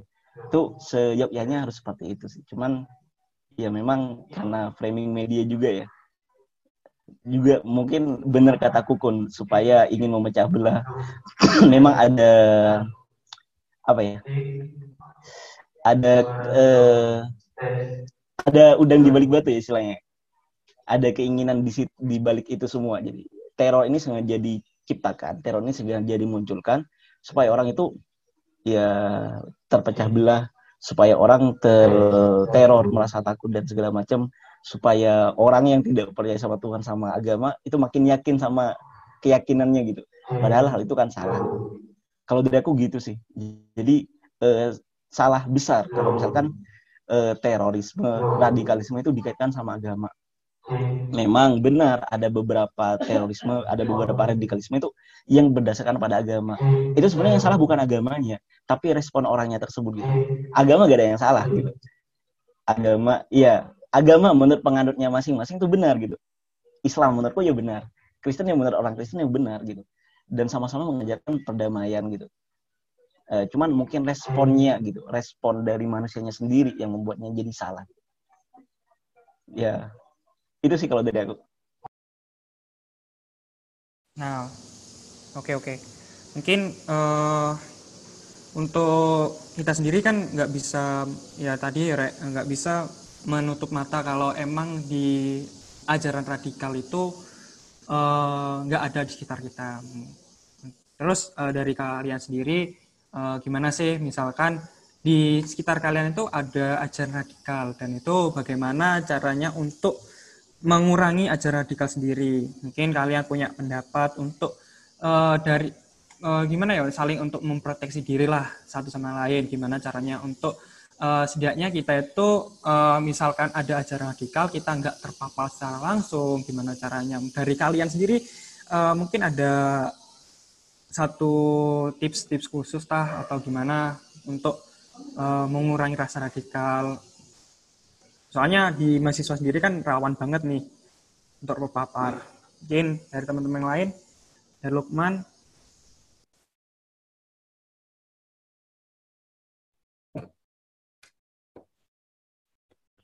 Uh, sebelum aku jawab gitu ya, aku mau coba samain dulu sudut pandang pengertian kita gitu. Sebenarnya pemikiran yang radikal yang kita pahami bareng-bareng ini kayak gimana dulu gitu. Nah, kalau dari aku sih pemahaman radikal itu ya, pemahaman suatu konsep atau ajaran yang itu emang emang dia benarkan, tapi dia tidak mau uh, me, apa ya, tidak mau menerima ajaran lain dan itu sampai membuat orang lain itu harus ikut dari ajarannya. Itu sih dari aku. Kalau kayak gitu pengertiannya apa bedanya sama fanatis? Ya? Mungkin kalau fanatis sendiri itu kayak apa ya? Dia tuh kayak uh, me, apa terlalu heroik gitu loh taruh uh, terlalu oh bu, bukan terlalu semangat ya tapi terlalu heroik. Kayak uh, fanatis fan kayak iya itu iya meng iya iya iya iya. Tapi dia uh, cuma sekedar iya gitu loh. Tapi kalau emang radikal itu ya dari dia sendiri mempunyai ajaran atau pandangan terus itu nggak mau uh, apa ya nggak apa nggak menerima ajaran lain dan itu menyebarkan luaskan gitu loh. Menurut yang lain mungkin gimana? Radikal tuh sebaik yang kita bahas dari tadi radikal itu apa sih sebenarnya radikal itu? Uh, aku mau jawab. Mungkin uh, menurutku radikal yang aku cari ya sebenarnya menurut definisinya sendiri itu radikal itu uh, mendalam kayak gitu. Jadi mungkin sebenarnya radikal itu bukan hal yang buruk kayak gitu. Sebenarnya ada radikal yang baik, ada radikal yang buruk. Nah, mungkin uh, mendalam di sini maksudnya itu kayak uh, memperdalami suatu kayak tadi ajaran gitu. Cuman untuk radikal-radikal yang dikenal masyarakat itu sebenarnya itu radikal yang buruk. Nah, nanti kayak ajaran yang pengeboman sendirilah, mungkin ajaran yang jihad-jihad kayak gitulah. Yang jelek-jelek itu yang mungkin yang lebih dikenal. Tapi sebenarnya radikal itu gak, gak sepenuhnya jelek kayak gitu mas kalau menurutku radikal itu Nabil senyum-senyum aja Bil. Apa Bil radikal Bil? Iya, kalau dari aku ya. Ini bukan kalau aku dari dari masyarakat itu masyarakat tuh mendefinisikan radikal itu too hard gitu, terlalu keras gitu. Dia terlalu keras pada apa pun, over gitu. Entah di pola pikir, entah di sikap itu radikal. Kalau masyarakat mendefinisikan seperti itu.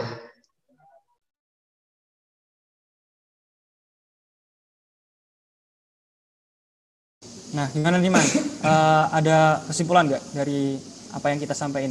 Menurut kamu sendiri dah, menurut kamu dan kesimpulannya. Sambil masuk ke pertanyaanmu tadi ya. Jadi sebenarnya kan pemahaman radikal ini awalnya itu dulu yaitu kata Kukun tadi redix gitu ya, berakal. Kita mahasiswa juga kalau belajar dan lain-lain ya kita harus harus redix gitu sifatnya berapa sifatnya itu radikal. Kalau mempelajari sesuatu ya harus dalam entah itu mata kuliah dan lain-lain. Tapi mungkin yang kita fokuskan di pembahasan ini itu radikal yang pemikirannya itu eh, langkah selanjutnya itu sampai ke aksi teror gitu.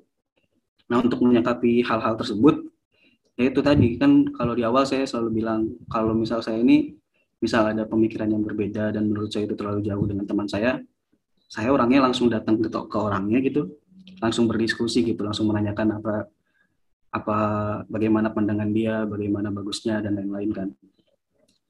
Terus ya itu, jangan biarkan ada orang yang kata Nabil tadi konservatif tertutup.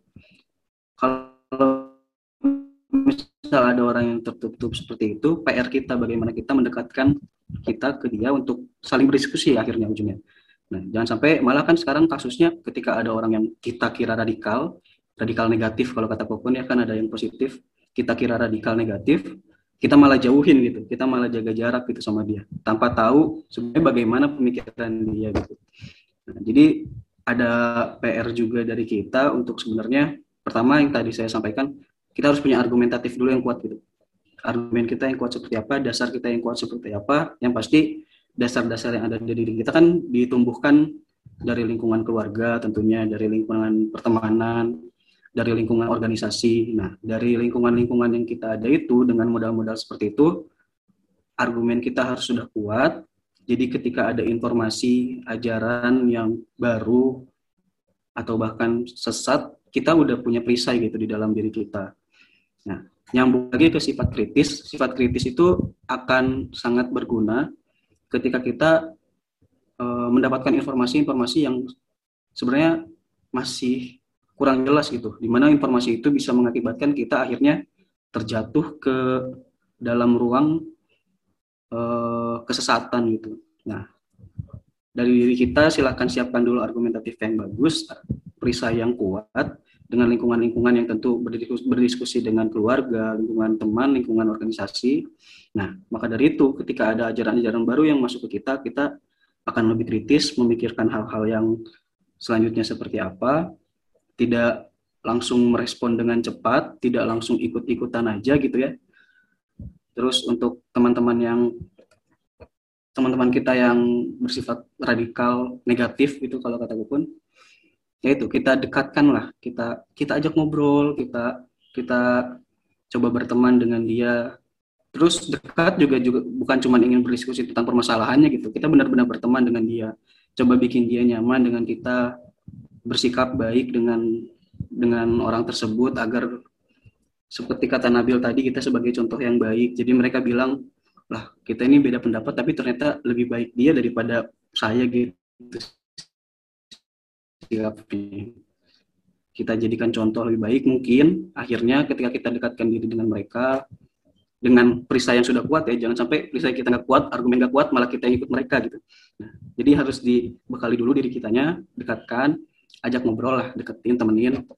Ya, siapa tahu gitu akhirnya mereka ya lulus juga gitu. Entah itu pemikirannya ataupun hatinya. Soalnya nggak akan cukup dari kita hanya untuk mendebat pemikiran-pemikiran orang radikal siapa tahu ternyata argumen mereka lebih kuat malah kita yang kalah. Jadi eh, pelan-pelan aja deketin temenin. Jangan sampai kita jauhin dan mereka malah merasa makin tertutup dan mereka merasa argumen mereka benar sendiri karena nggak ada yang bantah.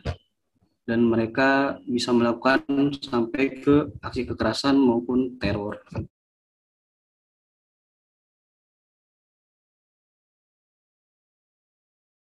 Oke, mungkin itu dari Lukman ya. Dari Nabil sendiri, ya, mungkin uh, kalau dari Nabil emang uh, gimana sih cara mengurangi, setidaknya mengurangi dah rasa radikal itu kan untuk terpapar ke masyarakat. Ya, ini kan eh, outnya nanti ke terorisme ya, dari radikal ke terorisme. Radikal yang dimaksud ini bukan radikal bagus yang disampaikan oleh Kukun tadi. Kalau itu malah eh, harus kita miliki ya. nah, kalau dari aku sendiri ya, ya mungkin sama sih dengan Lukman. Ya kita harus membuka ruang informasi sebesar-besarnya gitu. Jadi kita mendapat informasi seperti ini nih, kemudian kita menginterpretasi, kita menafsirkan, oh menurutku nih seperti ini gitu. Nah coba kita tanya kepada orang lain yang bahkan mungkin kalau bisa cari orang yang berbeda pandangan dari kita gitu. Yang pertama tugasnya untuk e, misalkan punya kita yang benar itu malah meyakinkan kita kalau punya kita benar. Kalau misalkan kita salah, kita itu cepat-cepat dikoreksi gitu sama pendapat dari orang lain tersebut. Nah terus e, kalau aku boleh ngutip juga nih sama salah satu peraih Nobel di India itu teroris itu bisa kita atasi dengan tembakan. Tapi terorisme pola pikirnya itu bisa kita atasi dengan pendidikan. Nah, jadi di situ jelas nih eh, sebagai pencegahan awal sebelum kita mas eh, sebelum masuk ke sana itu ya dari pendidikan terlebih dahulu, dari bagaimana informasi, dari bagaimana lingkungan. Nah, terus eh, misalkan eh, karena ya sama seperti Lukman lagi ya karena ini menjadi PR kita bersama kalau misalkan kita mendapati ada orang yang sepertinya mengarah ke sana ada orang yang pola pikirnya konservatif itu gimana sih cara kita nah kalau aku sih ya kalau misalkan dia itu terlalu keras pada dirinya sendiri kayak misalkan tidak mau menerima pandangan orang lain yo salah satu cara kita ya jangan hard to hard dia keras kita juga malah keras juga. Ya itu malah gak bakal ketemu gitu. Kalau dia itu kekeh sama pendapatnya terus kita juga kekeh sama pendapat kita ya gak bakal ketemu di sana gitu. Nah alangkah lebih baiknya kalau heart to heart dari hati ke hati gitu.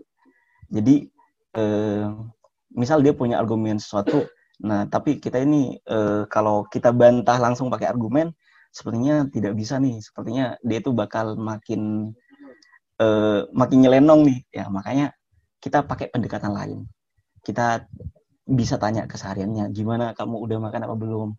Nah dari situ kan salah satu cara untuk menyatukan fre uh, menyamakan frekuensi terlebih dahulu. Habis itu boleh kita masuk ke argumentasi. Jadi sebelum heart to heart kita harus heart to heart sebelum keras ketemu keras kita harus hati ketemu hati dulu. Biar yang keras itu jadi lunak gitu. Ya kalau dari aku seperti itu. Uh, mungkin uh, uh, mungkin waktunya udah gak kerasa ya, udah satu jam lebih kita ngobrol mengenai isu-isu yang tadi menurutku kayak menarik gitu mas. Jadi mungkin dari obrolan tadi itu bisa disimpulkan bahwa uh, sebenarnya ya kuliah online sama uh, mengenai online sama offline itu ada kelebihan sama kekurangannya. Mungkin dari kekurangannya itu uh, mungkin di organisasi itu or, uh, koordinasinya dari online itu kurang gitu. Tapi uh, di samping itu sebenarnya kita juga perlu kayak online gitu karena kita juga udah masuk ke industri 4.0 yang uh, notabene kita sudah semua itu serba online kayak gitu. Terus uh, mengenai sifat kritisnya mahasiswa waktu online kan ya. Sebenarnya sifat kritis mahasiswa online itu uh, untuk meningkatkannya itu nanti kita bisa uh, dari apa namanya? Uh, dari berdiskusi kayak gitu dari uh, offline tuh kayak mungkin lebih lebih uh, untuk uh, untuk online ini untuk sifat kritisnya itu lebih uh, berkurang kayak gitu kalau dari mahasiswa sendiri uh, karena kita juga kurang berdiskusi juga nanti uh, uh, kalau online tuh uh, ter, masih terdapat miskom kayak gitu. Nah terus untuk uh, sifat kritis yang salah tadi ya yang sudah menjurus ke apa namanya terorisme tadi ya sifat uh, atau sifat radikal yang buruk. Nah, kayak gitu. Itu sebenarnya itu mungkin dari uh, faktor utamanya itu dari diri sendiri tapi juga faktor uh, orang lain itu juga berpengaruh. Uh, misal uh, untuk uh, diri sendiri kita itu uh, meningkatkan kayak tadi kata Mas Lukman sendiri kita meningkatkan perisai yang kuat kayak gitu terus juga sering-sering berdiskusi dengan keluarga nah, Terus kalau ada informasi yang masuk itu lebih kritis lagi, jadi jangan mengambil informasi secara setengah-setengah nah, kayak gitu. Terus uh, untuk dari faktor luarnya, kalau misal terdapat teman yang kayak tertutup kayak gitu-gitu uh, dirangkul. Jadi kita uh, benar kata Mas Nabil tadi harus heart to heart, jangan heart to heart. Jadi kalau ya keras ya kau usah dikerasin kayak gitu. Mungkin uh, itu saja ya obrolan kita kali ini. Mungkin bisa banget nih disambung di lain kesempatan kalau memang uh, bisa ya. Terima kasih Mas Lukman, terima kasih Mas Nabil sudah meluangkan waktunya untuk ngobrolin isu-isu isu panas tadi ya. Uh, Oke, okay, thank you semuanya. See you di podcast selanjutnya. Dadah.